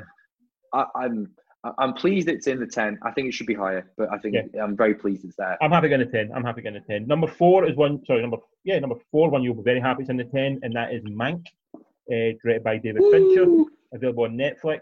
Um, you can you can go with this one first. As you, I, I had I had it in my top ten. It was number three in my top ten, but you had it your number one, from what I remember. Yes. No, I two. did. Yeah. Number one. no, yeah, one. Number one. Yeah, one. One. Yeah. Yeah. Um, film of the year for me.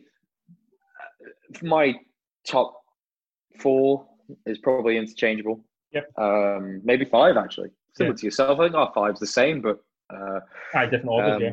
but but in terms of what I look for in a film, it probably ticks all the boxes, I guess. The things I like. So whip smart dialogue, incredible set design, wonderful leading performance, um, funny, Yeah. tragic, self-destructive uh, protagonist. Kind of it has everything I want. Um, and also kind of romantic. It's a romantic film. It's Yeah, a romantic film about a time of kinda- your, I think you know, that's been lost in it. You know, it's just a story about has yeah. um, Howard Mankiewicz writing the screenplay for Citizen Kane. He's doing it while Mm. bedridden with, with a car accident, and he basically sort of the, the, the, premise of the story comes from his sort of love for a woman who was in was married to, or she just she was with um, Randolph Hearst, wasn't she? Yeah, she wasn't married to him. Uh, yeah, yeah. No, she was married. Yeah, She was married to grew to love him, didn't she? Yeah, yeah. married Um, yeah. and it's his sort of basically the whole story of Citizen Kane comes from him pining for this this woman Mm. essentially, and that, that's, Mhm. that's where it comes. from. And it's almost- it's almost his it's almost like his Twitter slam of of Hearst, Yeah, but by writing the greatest film ever made. Apparently, you know, so it's a, it's a way to do it. It's a hell of a way to do it.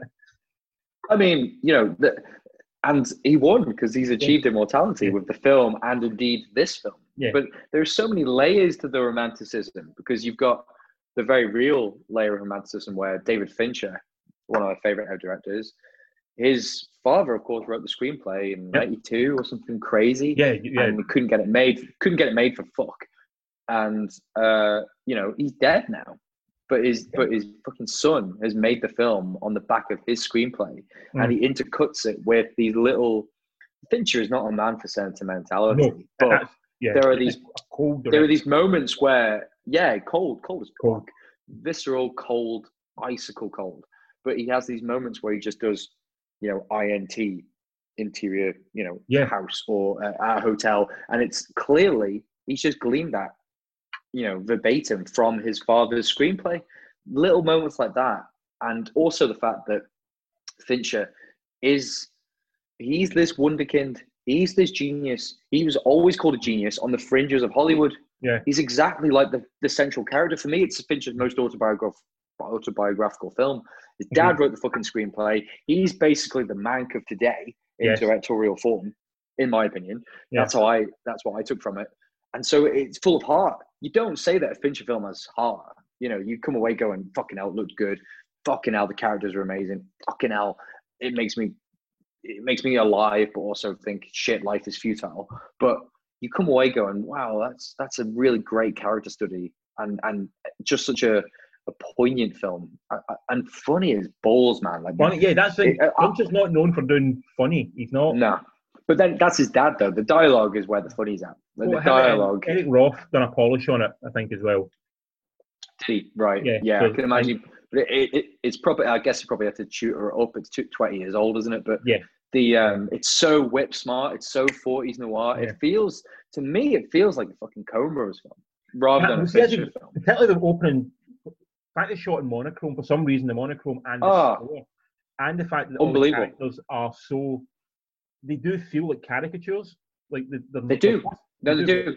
But that. that's the forties, isn't it? You know, they Yeah. do like the thirties and the forties. They're the ah, how are you doing there? Oh, everyone's got a wisecrack. Everyone's got Yeah. a wisecrack to say. Yeah. and because of that, that's why it felt to me very Coen Brothersy for for, for Yes. of it. Yes. Um, Yeah. um, But I, I welcome that. Like it's not. I like that from Fincher. But what I will say, Fincher has he's taken a step back from being all Finchery about it. You know, he's there's still there isn't the darkness there. There, No. there are elements of it in terms of an incredibly self-destructive character who is, at the end of the day, like he's a good person. Like you get you get hints of him being a good person, but he's fundamentally deeply unwell. Yeah. uh, he's self-destructive. He's fucking his own life up.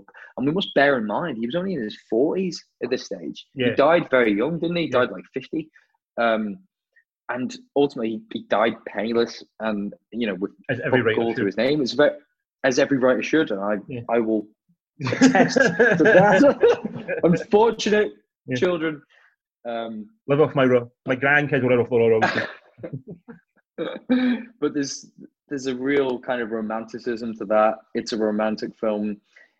The guy who plays Orson Welles is Orson Welles, as far as I'm concerned. It's fucking crazy. The look Um, wasn't. The look was a little bit off. Like not not a bad. It was just Uh, slightly. the voice, the, The voice, voice the voice was the, on. the voice. On the Yeah, it didn't look like him, but the Yeah. voice. like It's just felt like, holy shit! Did they get?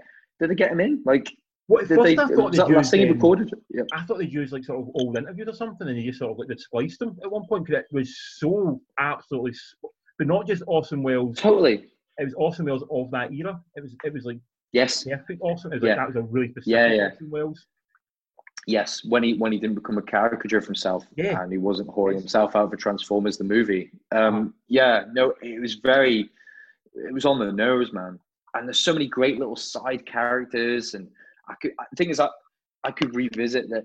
This is one of the few films we talked about so far, and Lighthouse is a prime example. As much I love it, I could revisit Mank, and I know I will again and again because the. Yeah. dialogue is just fucking whip smart, man. It has a man. lumetness to Um, it, or even. It uh, does. escape feel to it. It's yes, yes, and it's just it's proper basketball bouncing off everyone. You know, it's like, and then you say something witty and funny and obey, Yeah. you know, and then you say something, but then despite all that, Oldman is still fucking holding court Yeah. every scene.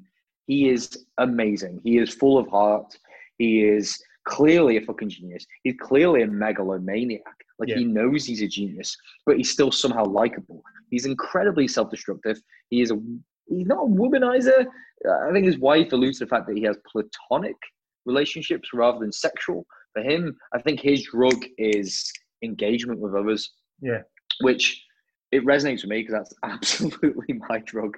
Um, and I, you know, I get I buzz off that with other people, um, and uh, that resonates with me. But uh, just a really well crafted, um, very well written, incredibly performed film. Uh, It's a damn shame that it didn't get to a cinema. I don't know it would do that well, to be honest. No, it it's, doesn't it's, have it's, it's the not going to do well in foreboding cinema. menace. It's not going to do well in cinema.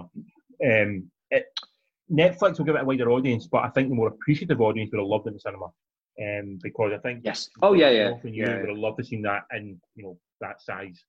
yeah. Um, yeah just the big the bigness of it you know It yeah and the sets the sets were so good as well like the recreation of those sets was so well crafted like deserves that. fincher's done such a good job yeah yeah it does deserve that to be fair Do you think um Hollywood, when it comes to awards season, will embrace it? Because as much as it is a romantic film and it is a sort of it's him talking about Hollywood, no he's he's pretty damning of Hollywood. Hollywood does not like to be sort of a, a mirror shown upon it. It likes to be raised well, up. well, yeah It'll win well like i say i think it, screenplay, I know that.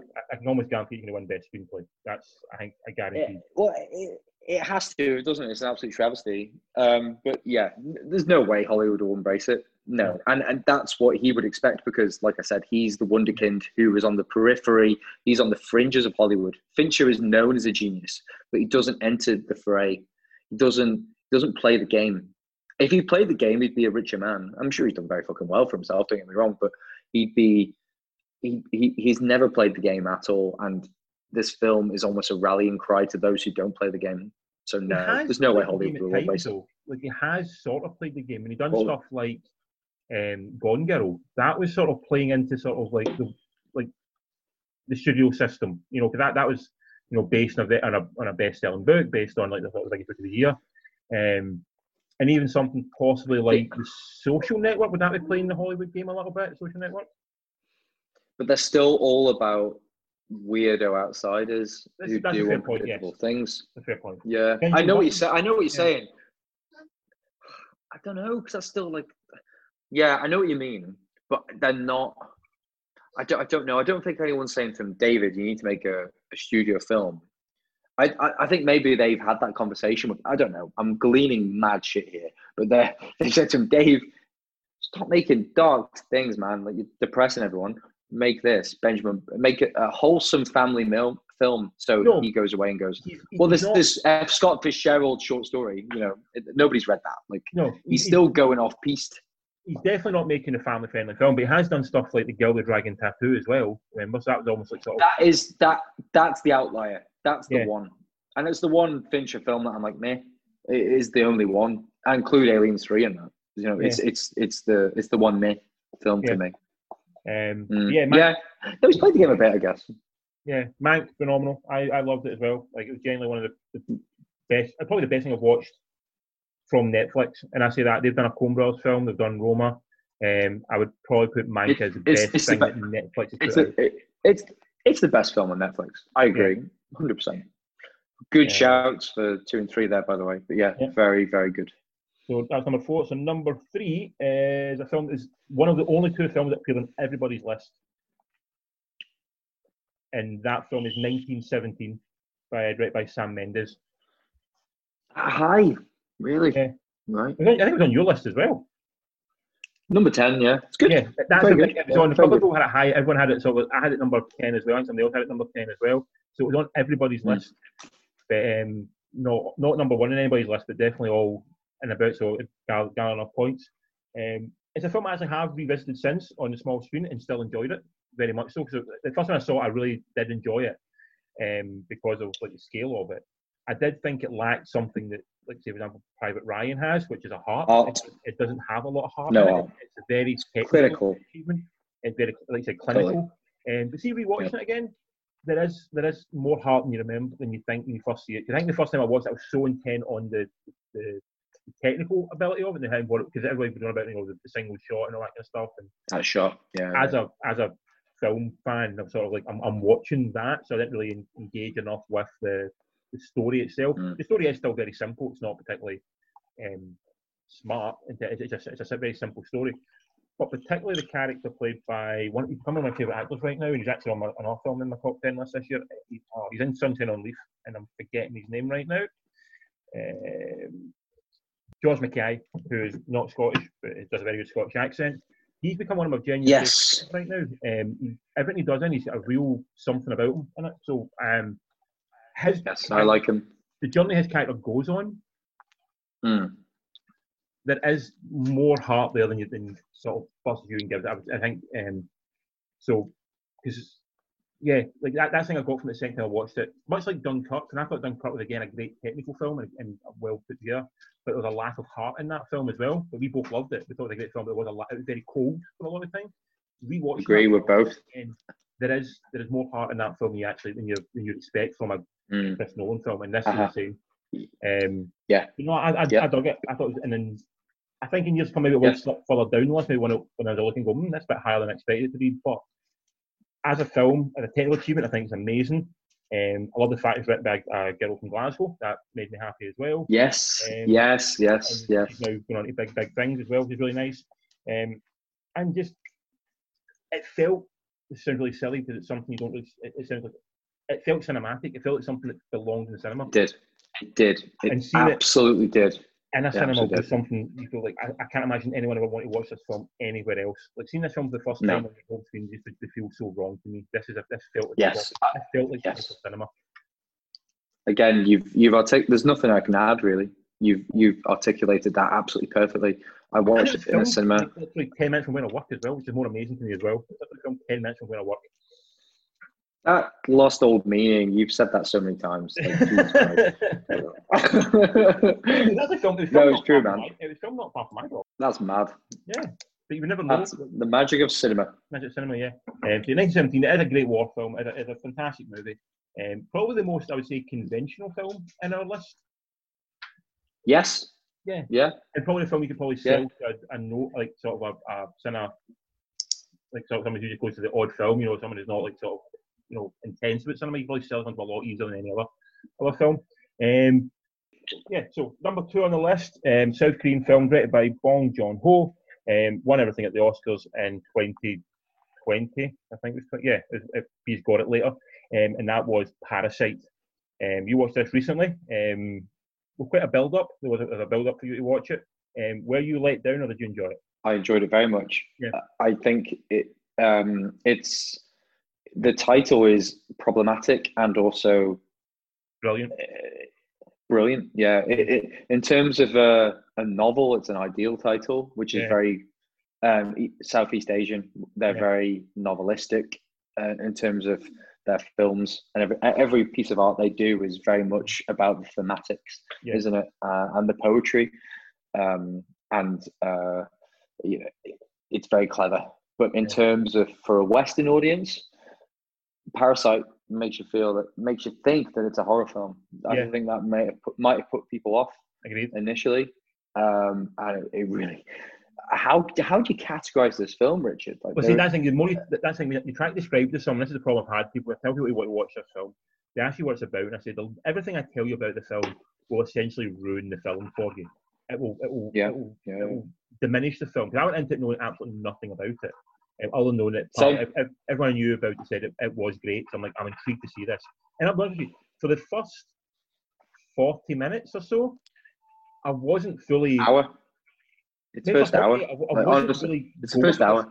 I, was, I wasn't bored No. by it. I was in, I was intrigued by the character because that's sort of set. I was intrigued by what it was. Something told me because I knew it was like somebody told me I'd heard about it being a great film that there must I- be And you And know I- the film, and you know the filmmaker as well. Yeah. yeah, yeah. yeah. there must be a twist here. There must be something that's going to change to, to up this a level. But what upped at that level did not appeal, did not occur to me until you know when I was watching it, and that's what I think blows out of the water. And but then nothing about it seems unreal. It seems all very believable in a bizarre way. It could happen. It could all happen. It could all happen. Yeah. Again, perfectly surmised. Um, the the first hour I struggled with. I deliberately avoided everything about this film, deliberately because I love the director.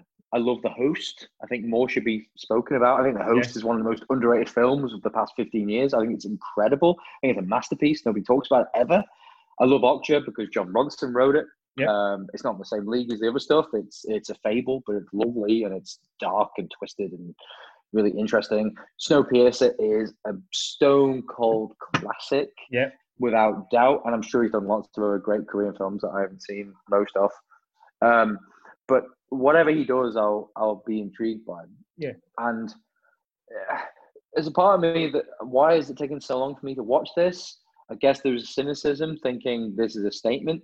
Yeah. The film, it could be any foreign film taking that best picture slant. It's like the Me Too thing. It's like, oh shit, we better rectify this, Yeah. white Hollywood. You know, um, I don't, think, in I, don't it, truth- wa- I don't think it was that though. I think there's a lot. There's a lot in, yeah, that, that you, you literally finished my sentence. In truth, I don't think it was that. I think it literally was the best film within those candidates. You know, it was very high on both our lists.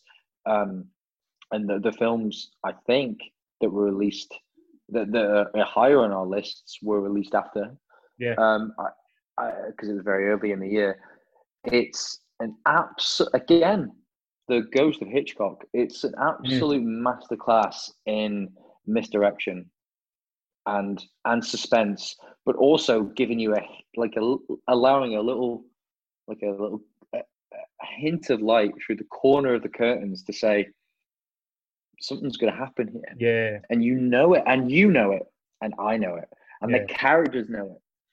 But what is, what is what is it it? going to be? and it's Yeah. when and when there there's the scene it was a really tense scene like we're talking Yeah. about tension and we've talked about films on this list that build tension incredibly invisible man prime candidate but in a less overt way this film does it like a master filmmaker who's got 15 films under his belt and he does it fucking incredibly with this one nondescript scene where the family finally get to be together as a family Yeah, for the first time away from their dwelling in Mm. the underclass in this opulent existence. And they get to love it and they fantasize and they they think of the future and they think of everything they could be.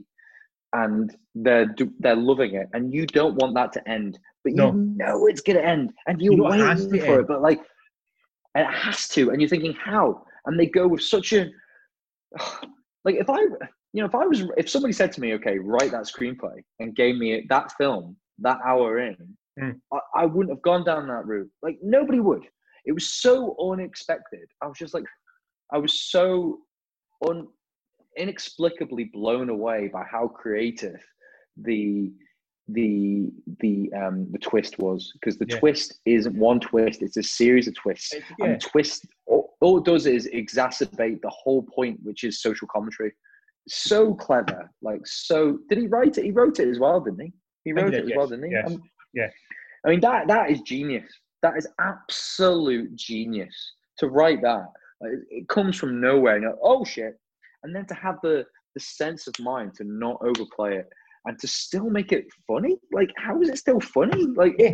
I, I was so confused. I it was like a it was like shaking up a snow globe of my emotions, and Yeah. I didn't know how to feel by the end of it. I was so baffled, but Yeah. equally enthralled and terrified, and just I- you just come away going, "Yeah, this is this is a great great film. There's no doubt." it's, it's, it's a film that perfectly works within the grey because you think you know who you want to root for for most of it, but then do you want to root for them? You know, They do awful things. and then do They you want to root for them? Then if you don't root for them, are you rooting for the other people? You go, but they're pretty shitty as well. I don't know. Like, I, I really have Mm. no one. There is no hero in this story. That's the thing. I don't think. I think there is literally no hero. Um, so essentially, it's it, it's all shades of real, or all shades of shades of of just not, Well, not normalcy. I, I would say Southeast Southeast Asian cinema does that really well. Like Yeah. it's completely un, unflinching realism. There are no, there's no Holly, Hollywood notion, is there? Yeah. There are people you root for, and then you come away going, "You did this, man!" Like yeah, there's so much. The first hour is just manipulation, yeah, and, and you almost forget what they came from, and Oh. then and then it and then it flips it, and you're like, "Well, they haven't had this. They've been destroyed by a system that betrays them. Yeah. They've been destroyed by a class system. I had no idea the Korean class system was as prominent as ours. By the way, even, apparently That's even, interesting. Like, even tougher to move. Like the, sort of it's it Yeah. doesn't just go for it, it, it's generational. You know, even if you do Like for India. example, if- like if India, it's just it's affluent wealth, or you're fucked. There's, like, Oh, there's no, it's- there's no, what what's the word? There's no middle Um, class. There is uh, literally no middle class. Yeah, and there's no being upwardly mobile. There's No. none. You can't ever move forward. Yeah, yeah. because you, can- you know what you can make enough money to get up, you know, working the jobs they work in. You know, so Yeah, Um, aye. yeah. Um, It's very clever, very clever. Like and and funny. I, I know I keep saying funny, but Yeah. it's such a rare quality for a film like this to not be pensive all the time, to have really great lines. Like I, I I'm looking forward to watching it again because there are so many incredible lines that made me laugh out loud. Yeah. like that is so funny, like so be funny in a second language as well. To be funny, like via subtitle. Oh yeah, to Yeah, be funny translated, to be Yeah. funny as subtitle. Yeah, yeah. And the mum I thought was particularly funny. I thought she was Yeah. very, very funny. the yeah, mother of very the funny. family, the mother of the Yeah, yeah, family. yeah. yeah, Mother- yeah. the mother of the the poor family. Yeah. I thought she was really dry. And it was, what was the? There was one great line where the guy they got them that rock, which is obviously very yeah. symbolically important for um, the, the the trajectory of the story. And she said, "I'd have preferred money." You know, it's just very dry. I think, It's I think she quite says my favorite line. I think she says the favorite line in, my, in the film, which was someone goes, "Oh, they're really nice," and she goes, "They're rich, they can afford to be nice." And I thought that was that sort of basically summed up the What a line! film. What Yeah. a line! Absolute line of the film. Line Yeah. of the film. Totally. The, the the the writing is off the scale, and for then the direction to be. Do you know what film it reminded me of? Get Out. Yes, very much so. In the sense, It reminded me of Get Out. uh Yeah, second act particularly. in the sense that everyone's pretending Yeah, as well. Um, yeah, yeah. Ed, there's there's a sense of pretense, without Yeah. doubt, a sense of pretense. Um, would you oh, watch it again? Like, do you think it would have a, a repeat value? Oh yeah, yeah. No, for me, yeah, because Yeah. I, I I don't think it's one of those films that it's not a sixth sense for me. I think No. it would. I think it'd be better Yeah. second time round. I know there's a lot of misdirection and surprise, but actually there would be a the. uh, It's probably two and done. I think. I think second time round you go. You'll be looking That's for things clever. all the way through it. I think That's it. clever. What has he done there? That's Yeah. clever. Um, it's not. It's not going to be a Shawshank. You know, you're not going to watch No. it 500 times, like. But uh, very clever, very impressive. Yeah. Just. It's very. It's incredibly cool that that won Best Picture. To be honest. Yeah, I agree. I think that's what makes it really nice as well. It was a film that probably no one expected to win Best Picture, despite how brilliant it was.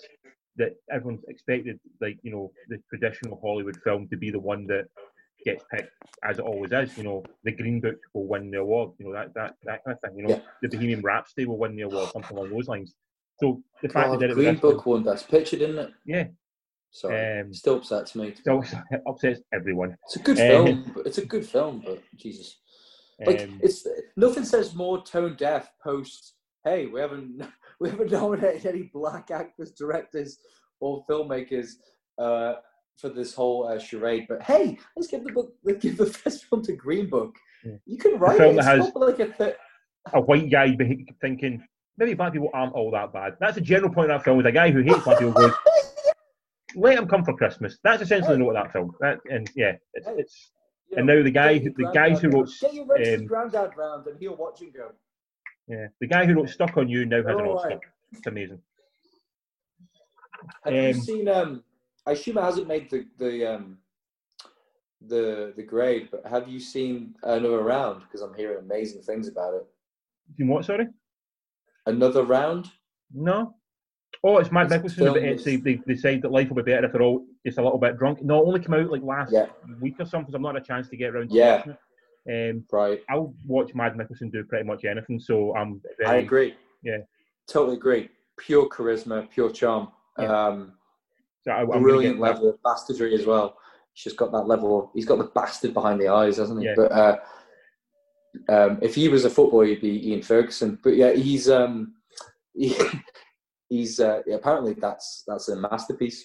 Yeah, I think Um, got I'm intrigued everybody by- read got cracking reviews. I've just got to be- it's not on like sort of any VOD or, or like sort of any sort of download places now, so you can actually get the chance to watch it. So it might be that it's trying to go with a limited sort of art house release that across cinemas in Britain that are open, and then eventually it'll come to somewhere. So once it comes out, I will. Again, that's a shame.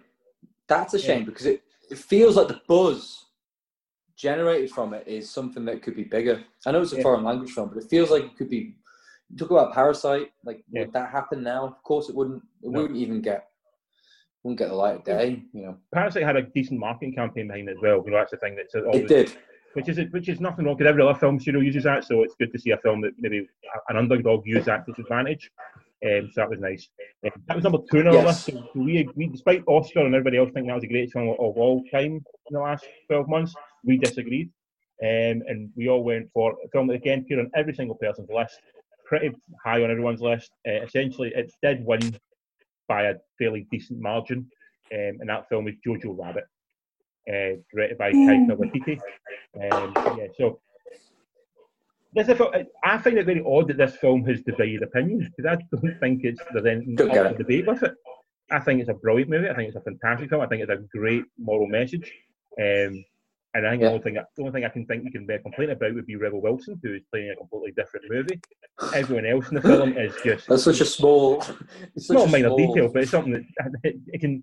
Rebel Wilson can really. It ruin annoys you. I get it. Um, but everything else about the film is just, it, I think it's fantastic. It, it plays into everything Taika Waititi does. It, some people would argue perhaps it's a slightly darker version of Hunt for Wilderpeople. You know, it's you know him a, a teen, a young boy getting rescued, but he done that in Boy as well. Um, so Mhm. it's, I think, I think it's a fantastically one of them. It's a funny film. It's emotionally resonant for the whole movie. It has some absolute sucker punch moments in it will absolutely break you. Um, and yeah, and ultimately as well, insanely entertaining. I've watched it a couple of times already since I've seen it in cinema and was entertained each and every time I saw it. And I think I don't know if it stems from the fact that in the film they have a Hitler character, but in the film he's the fool. He's played as the fool from the moment he's seen. He's played as the idiot. Everything he says is utterly idiotic. and everything. So why would you Yeah. think it's in any way sort of glorifying? It doesn't make any sense to me whatsoever. No. No. You've you've articulated again. Fucking hell, I'm- a broken record here, but yeah, you have said everything I I, I, I agree with. If you think this film was offensive, then you're you've got problems. Like, because there's nothing there's nothing offensive. This film is maybe don't watch Dad's Army. Ah, It's maybe don't watch Four Lions because the whole point of satire is to make fools of the people that are terrifying us. ah, The whole point of it is to make them what they are, to Yeah. show them for what they are fools, idiots, clowns. And that, that's exactly what this film does. Yeah. And yet it's, it's it, it toes the line between heartfelt, lovely, sweet sentimentality, brutal, acerbic, heart crushing sadness, Hmm. and laugh out loud comedy. Like Yeah. that is no mean feat as a director and a writer. He is a fucking genius. I will. I, this is this is this is a hill I'll die on. I don't care. Like I read Peter Bradshaw. He's divisive. Uh, Guardian film director. He gave this one star, and he said, madness. "Have you read it? Have you read the review? It's I read, I read the review, and what I, what I got from it is like, even if you like, I can accept if you do not like the film and maybe you don't you don't find it funny, which is totally understandable. If, you don't, if it's not your film of humor, that is totally acceptable. If you're not entertained as much by it, then that again is a completely valid point of view to come from. But by giving it a one star film, that is essentially you're saying this film is so abhorrently bad that no human beings ever watch it and it offers nothing to society. Which uh, it, it blatantly doesn't is make- not true. No, it isn't true, and it, all that is he's they've become a caricature of everything they profess to hate, clickbait culture. And the thing is, ask any Jewish person of critical cultural relevance what they think, Yeah. and they love it, man. Like Yeah. generally, I'm not speaking for the. Yeah. How many times have I said I'm not speaking for Jewish for- populace? I'm sure I've said it a few times. You went from speaking for certain directors, now you're speaking for the entire Jewish race. You know, it's like- I knew I'd get there. yeah. There's so many people that assume I am Jewish, which is highly amusing. I'm happy to go with them because you know they got all the best comedy. But uh, um, no, th- this film, you know, as you say, it's subjective. Everything's subjective. That's life. But how can you? He uh, Peter Bradshaw is a fan of YTT's other work. He's Yeah. a fan of Wilderpeople. He gave it five stars. Yeah. So for me, and he gave Boy five stars. For me, this is such a natural. It's just a different. Like The through- it doesn't. the through line it's the from- same film. yeah, the through line from this from boy to wilder people to this is so obvious that Yeah, Shadows is the outline at this point in time. Yeah, absolutely, mean, absolutely. fucking yeah. It's brilliant, but it's not. This it's not. It actually dif- it actually diverges from his normal themes. This is where this is where he, Yeah, he yeah, yeah. is. yeah, it, it, it, it stands alone. It, it, it, stands alone amidst all the other films. You're absolutely right. It's very odd. But what's Um, what really gets me is see people, a lot of people who have seen the anger at this film and sort of be very against it were given something, for example, like Death of Stalin, five star reviews. Now, I think Death of Stalin is brilliant and I loved it. I thought it was fantastic. But I don't see any difference in sort of showing the Stalin No. era as complete idiots by showing them just being idiots, by saying, by, by, by, by you know, just by let them say the normal things that are, that are clearly stupid. In the same way the Hitler character in this film is. It doesn't make any sense to me that people would, would see it as anything. If you come out of that film thinking that Hitler's a hero of that story, you've fundamentally not watched the film. What what film Down- did you watch? Yeah, and the same way Downfall, you don't want to go out of that film going, oh man, that Hitler guy got a bit, of a bit of raw deal. Going, no, that, it, you can't read that film in any other way the fact that he is the baddie, he is the idiot. and everything he stands for is idiotic. You know, that they have a kid in this film in Jojo Rabbit at one point who's wearing paper as armour. You know, it's like because, you know, if in the talk about, you know, don't look at a Jew, if you turn a Jew, you'll instantly, you know, you'll lose all your skin and you'll burst into flames. It's like, it's so idiotic that you can't take it, you cannot take it seriously, and it, and it shows up the, the madness of who they are. So it just, I, I- and I don't like dwelling on people who didn't like the film because they didn't like the film. Fuck them, they didn't like the film. I thought it was a brilliant piece of art. I thought Scarlett Johansson would have been better. Um, I thought the wee, the girl who's playing um, the girl in the, the pub, I can't remember her name. I think something McKenzie, I think her surname is. If I remember rightly. Um, I thought she was absolutely fantastic in, in the role. Um, Mm. And and I, I also thought um, Sam Rockwell, who is always excellent, um, was brilliant as well. I thought he brought so much to that that character. Um, Yeah. Thomas Yeah, great. is the girl who plays the young girl on the, the Yes. cupboard. She's Well in Leave. No. She's in Leave No Trace. You get a chance to watch Leave No Trace um, with Ben Foster, the cracking movie. The, Holy shit, she's in Leave No Tra- what a great film. yeah, What a um, great that, film. which was out a couple of years ago. Um, but yeah, I, I get, and I'm- happy that Blue Rabbit got to number one on our list. But I think everyone, everyone who we know, everyone who who is involved with this, has saw it, saw it in the right way. You know, they saw what, what it was. I'm I'm so pleased at how high this is placed because it's a masterpiece for me. Yeah. I, I think the balance the balance is key for a film like this. Yeah. I don't even know how you how you do it. And the thing is, you a film of this nature. I'm talking about the balance. You're gonna upset some people. Yep. I just find it very curious the people it has upset. Yeah. I, I, I find it very weird. Yeah. Uh, I don't find the, the criticism constructive. I think you made some incredible points there. Um, it's not like it, there's no glamour. There's no glamour. There's nothing. This. It's nothing. It's, It's, it's, it's literally laugh at the fool, and Yeah. we are. Whose side are you on? You know. Yeah. You know. Yeah. It's not like. It's not like you know um, you're satirizing English rave, and then Yeah. You know you you're just doing a, a you know a Kevin and Perry, and then before you know it, you've got a bunch of louts off their head on ecstasy Yeah. watching the film. It's everyone who's watching it is going, well, yeah, I agree with that. Like, Yeah. it's it's it's very weird. Hitler is such a side character in it. The, the Oh. story is the boys. Yeah. The story is the boys, eh, and it, and you are so so willing him to be led by these strong, intelligent women. Yeah. That that that, and then this the the fact that it's Nazism and the fact that it's fascism is almost not secondary, but it's almost in the background. Yeah, the Mel Um, says it. Mel said it best in the film. She says, "You're not a Nazi. You just like to dress up and be in a club." That's Yeah. That's that's, Yeah, that's all it is. What great line.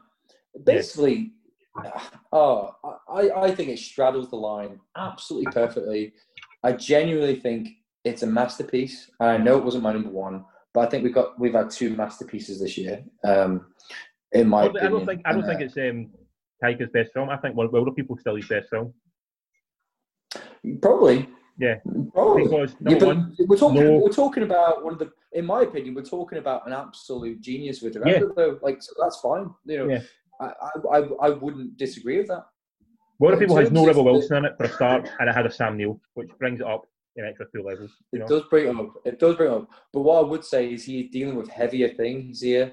He's dealing Yes, with yeah, the weight of his yeah. own. He's dealing with not just the weight of Nazis and and, and uh, and and World War. He's dealing with the weight of his own expectation. Yeah. And he has delivered something so, as ever, he has bended the whim, the whimsy of Hollywood to his own. Yeah. You know, he's bended it. You know, uh, I've He's- articulated he's it terribly, but he, he's done whatever he wanted. Yeah, which you know only the best do. They just make the the weird popular. If you can do Yeah. that, then you know you're you're onto something. Yeah. it's a fucking incredible film. I don't get the criticism. It No, annoys no, me. no. I, I think it's fantastic, and I'm really happy. Rebel Wilson is terrible though. For the record, I will agree. Yes. If you have Rebel, if you have put Rebel Wilson in your film, don't do it. Find someone else, like anyone else. Just find someone. Put Sam Neill in it. Just another Thatcher. yeah. Any film Rebel Wilson's in, just sub in Sam Neill. Infinitely better film. yeah, just Sam Neill in a dress. Yeah. I just, Sam Neill in Pitch Perfect. It'll work. Um, I'd watch it. that is a top ten. Um, it's a good top ten. Any noticeable ones you want to mention that were not in it that you wanted just quickly throw out? Uh, um, Soul, Uncut? Gems. You like Soul? Yeah, I, I- thought I- Soul was great. I like two thirds of Soul. There's a bits in Soul when it becomes a kids movie for absolutely no reason, um, to try and get the kids to like it. I wish it had the Yeah, strength of its conviction just to be what it was, but it, it tried to be a Pixar movie for parts of it, and it didn't. It shouldn't have been. It should. Have, it's so fucking weird and esoteric and just all over. It just sort of, you know, they've got like Picasso jokes and they've got like Galileo jokes and stuff like. You know, it's you know what kids Yeah. are not getting it. It's not made for kids. No. It's not like Inside Out that Yeah. pulls that perfect line of like sort of No. different films at the No. same time. This is a it's an adult film you know, about you know the life and death plus jazz. Um, but then there's a that the body swap bit is what I'm talking about. The bit they do this sort of like the cat. I, I, I, I will agree. I when they did the cat um, body swap, I sighed outwardly and I thought, "This is not the film yeah, I wanted." I was very upset about that moment, but the rest of it's I great. The rest is brilliant. really well. Yeah, Soul, Soul's a good one. Incredible. Like uh, for me, like as you know, Inside Out is my favorite Pixar film. So for me, it, it speaks to my kind of. Existential slash kid brain. Uh, but no, kids aren't going to dig Soul, No. man. Like, there's no way I'm going to make my kids watch Soul. Like, they're going to be, what is that, man? Like, unless I start getting them into the reefer, which Yeah. he seems too young. Keep it young. But I, I have no problem trying to make the film they started out trying to make. Like somehow Pete Docter has sold this to the, the studio, and God bless him for able to convince you to do this.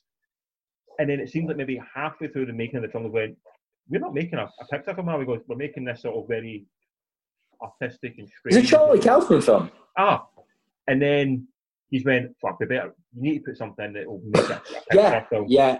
It was shoehorned. They've yeah, shoehorned that no. into it, and that Yeah, yeah, yeah. Did you not think Yeah, see the see the guy that was played by Graham Norton, which was a very oddly highly billed Graham Norton cast? Did you not just Yeah, see Billy? that was weird. think they, they asked Billy Connolly and he said no for some reason? It had, Yeah, it, had- it had the full 100%. Billy Connolly like I love of, Graham Norton. look. But yes. Billy Connolly like yellow shoes and that kind of look about him, like Yes. sort of Billy Connolly from the seventies look about him. Oh my god, that would be so interesting. I bet they asked him, and Pamela was like, "No, he's fucked. He Yeah. thinks that my hands are cabbages." Yeah, no, I bet he- that's he right. Brave. It, it just it felt like that was they, that's a Billy Connolly role they wrote that for. And he said no to. Or Eddie Isn't it? Billy Oh. Eddie. What an observation that is. I bet there were conversations. I bet that they didn't even know he was fucked with Alzheimer's. I Yeah. bet that that's so true. And they all think, as we all know, Hollywood just thinks Irish and Scottish are the same. Uh-huh. Yeah. And he's I probably big in America because yeah. of his chat show. Yeah. yeah. But so so was I so definitely I, I really enjoyed it. It was a nice Christmas film. No, I Um, loved it. I think it was so sweet. Like uh, it was so clever. Yeah. Yeah. I'm going to throw out two that I've watched this year that I wish was made the list and didn't make the list. In fact, three. Sorry, I'm going to be very quick with three. Um, one is Host, the Zoom horror film that's on Shudder, which scared the absolute shit out of me. And God bless them for doing that. I've not been scared of horror film for a long time. So inventive, so clever, so well done. Um, and the guys who are involved in that hope they go into better things because or bigger things because they really deserve it because they're so inventive in what they use, you know, Zoom for to do that. It's really well done. Genuinely, And it was only an hour long, wasn't it? Was it? Hour long, I think. 54 minutes or something like that. It, uses a Zoom call Wow. time. Yeah. No Um, feet. no. Um, but yeah, it's genuinely freaked me out and genuinely made me jump, which is something the film's not done that for a long time in terms of in terms of like an actual horror Wow. horror film. Um, second one, one is a, an Australian film called uh, The True History of the Kelly Gang, which is a like a Yeah. punk rock telling of the, the the Ned Kelly story, which is again one of the most in the same way the lighthouse is utterly deranged. This is the same. It is like deranged in the sense of like Australian cinema deranged. Like imagine sitting in like I don't know some backwater Australian town in the middle of nowhere. You're not in any water for like four days, and you're just you're going off your head on like mushrooms. That's what this film felt like for a lot of the time. It's utterly, utterly deranged. Um, again, starring George Mackay, um, and just saw it in the cinema. Didn't really know how I felt about it the first time I watched it, but I know I liked it. So again, and just genuinely just thought this is this is something really special, and I really hope it does bigger things again. And it's fucking just absolutely batshit crazy. Um, Russell Crowe is in a role that I think Russell Crowe was born to be in. He is just he just owns the role. He's only for like, like an extended cameo, but every inch of the cameo is just phenomenal in it. I love him in a supporting role. Yeah. Oh, It's my favorite Russell. barely supporting. It's like it's literally three or four scenes he has, but oh, phenomenal. Uh, and the third one- Psychopathic, like psychopathic and quiet. That's what you want. Yeah, but Menace. he's just, and this one he's more larger than life. He's almost like he's, he's almost doing Oliver Reed cross with um, Orson Welles. He's almost it's that kind of big Yes. body. Yeah, Yes. yeah. Oh my god. They all four.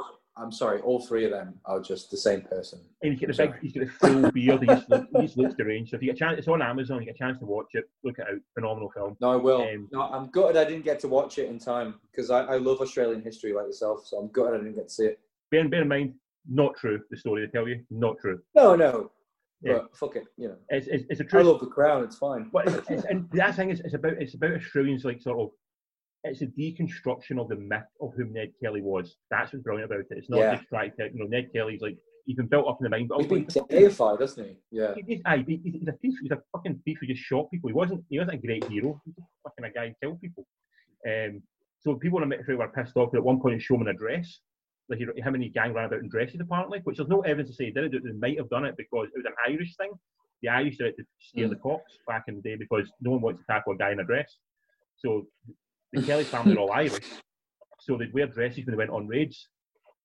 They think they don't really know 100 percent for sure, but people are like sort of horrified by the idea of like why is Ned Kelly being a transvestite crossdresser? Like he's not. It's something culturally that's something they would do. Same way the Scots wear kilts because no one wants to fucking take on a guy wearing a skirt. It's it's the intimidation factor. So that's really good. Get a chance to watch that. And the final one I'm going to mention That's cool. is, is you watched it as well. No one else saw it, but it's a phenomenal film called The Vast of Night. It's on Amazon. It's a low budget sci-fi movie.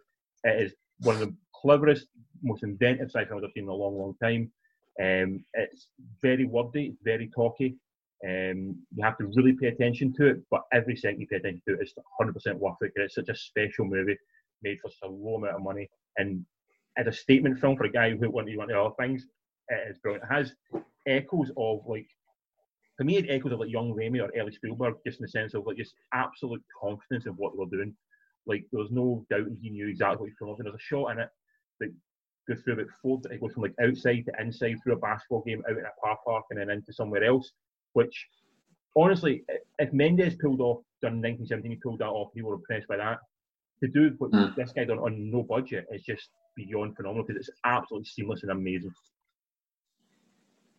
There's there's little I can add to that. Um, you recommended it to me, and yeah, it's it's some feat. The Vast of Night is. I mean, I love, as I said to you, I love the title anyway. It's so poetic. Yeah. But um, it's remorseless. Yeah. It's remorseless, uh, and the characters aren't. That they they are they are un, they are completely human. Yeah, Not talking. absolutely. They, they, the main guy, he's not that likable. She is deeply flawed. She's annoying, but she's a good person. It's just everything feels so viscerally real, and then they are so intrinsically linked. And by the end, you are just with them, and very clever filmmaking all the way through. And then it brings the heart right at the end, where Oh, she's yeah, clutching his ba- her baby sister. Fucking hell. And what a feat. Like when you told me the budget, you just said, watch this film. I was like, okay. and uh, and uh, that last that last ten minutes is um, if no if no Hollywood executive is watching that, COVID or no COVID, then they're fucking idiots because Yeah. you're talking about a master here. Like he can do everything. It has that rainy Everything. thing. He can do a great. You can do. Like, I can do great dialogue like Tarantino, and I wrote it too, motherfucker. Yeah. And I can do And great car chases. and produced it. Hey. Done everything. It's like you had And to go with produced it. different names and all to like sort of get around union rules. He had he done everything on the set. Amazing. Yeah. And then, uh, you know, direct, produce, write, tension, and, and, and also the effects. Yeah. Like, I was looking at it going, how did he do, did he do that for the money spent? Like, Yeah. it looks really good. I It has don't that know. of, remember that film Monsters was that a few years ago? The one um Gareth Edwards, yeah. yeah, obviously Garth he went on to a lot of on to a lot he's done, he's done a few things since then, hasn't he? Um Garth Edwards, I'm sure he's been relatively busy as a filmmaker. He, he, he did, done, Rogue did he do Godzilla? Did he do Godzilla? I think Godzilla. I'm sure he done. I'm, I'm now checking Gareth Edwards' biography. Rogue One. No, he did done Godzilla. Done, done the most recent, not the Godzilla versus King of the Monsters. Well done. Um, yeah, so that's that's what this guy deserves. He guy deserves a, a, a, at least I agree. the big studio stuff. So It's, I really enjoyed that. but also, isn't it a bit like, again, separate podcast? Don't give them too much. They don't no, no, it. no, no. I'm not saying give them like 150 million bucks. But No, do you know what I mean? Like, just Maybe- say, here's maybe 50 him- Make whatever you want to make. You know? Let him go to exciting Blumhouse. Let him go to Blumhouse. And Blumhouse says, Yeah, just say Jason's on. Jason's on the phone. He says, "Do whatever the fuck you want." He's twenty quid, cash in hand. You know? Blumhouse has now got access to the all of the Universal monsters. Um, Right. catalog. So if that guy gets told, right, you can do like say like a remake of the Thing from Another World. You No. you've summed it up there. Like it's a proper showcase. That film. Yeah, But- would- that would go. Just watch it as a film. It's Yeah. so.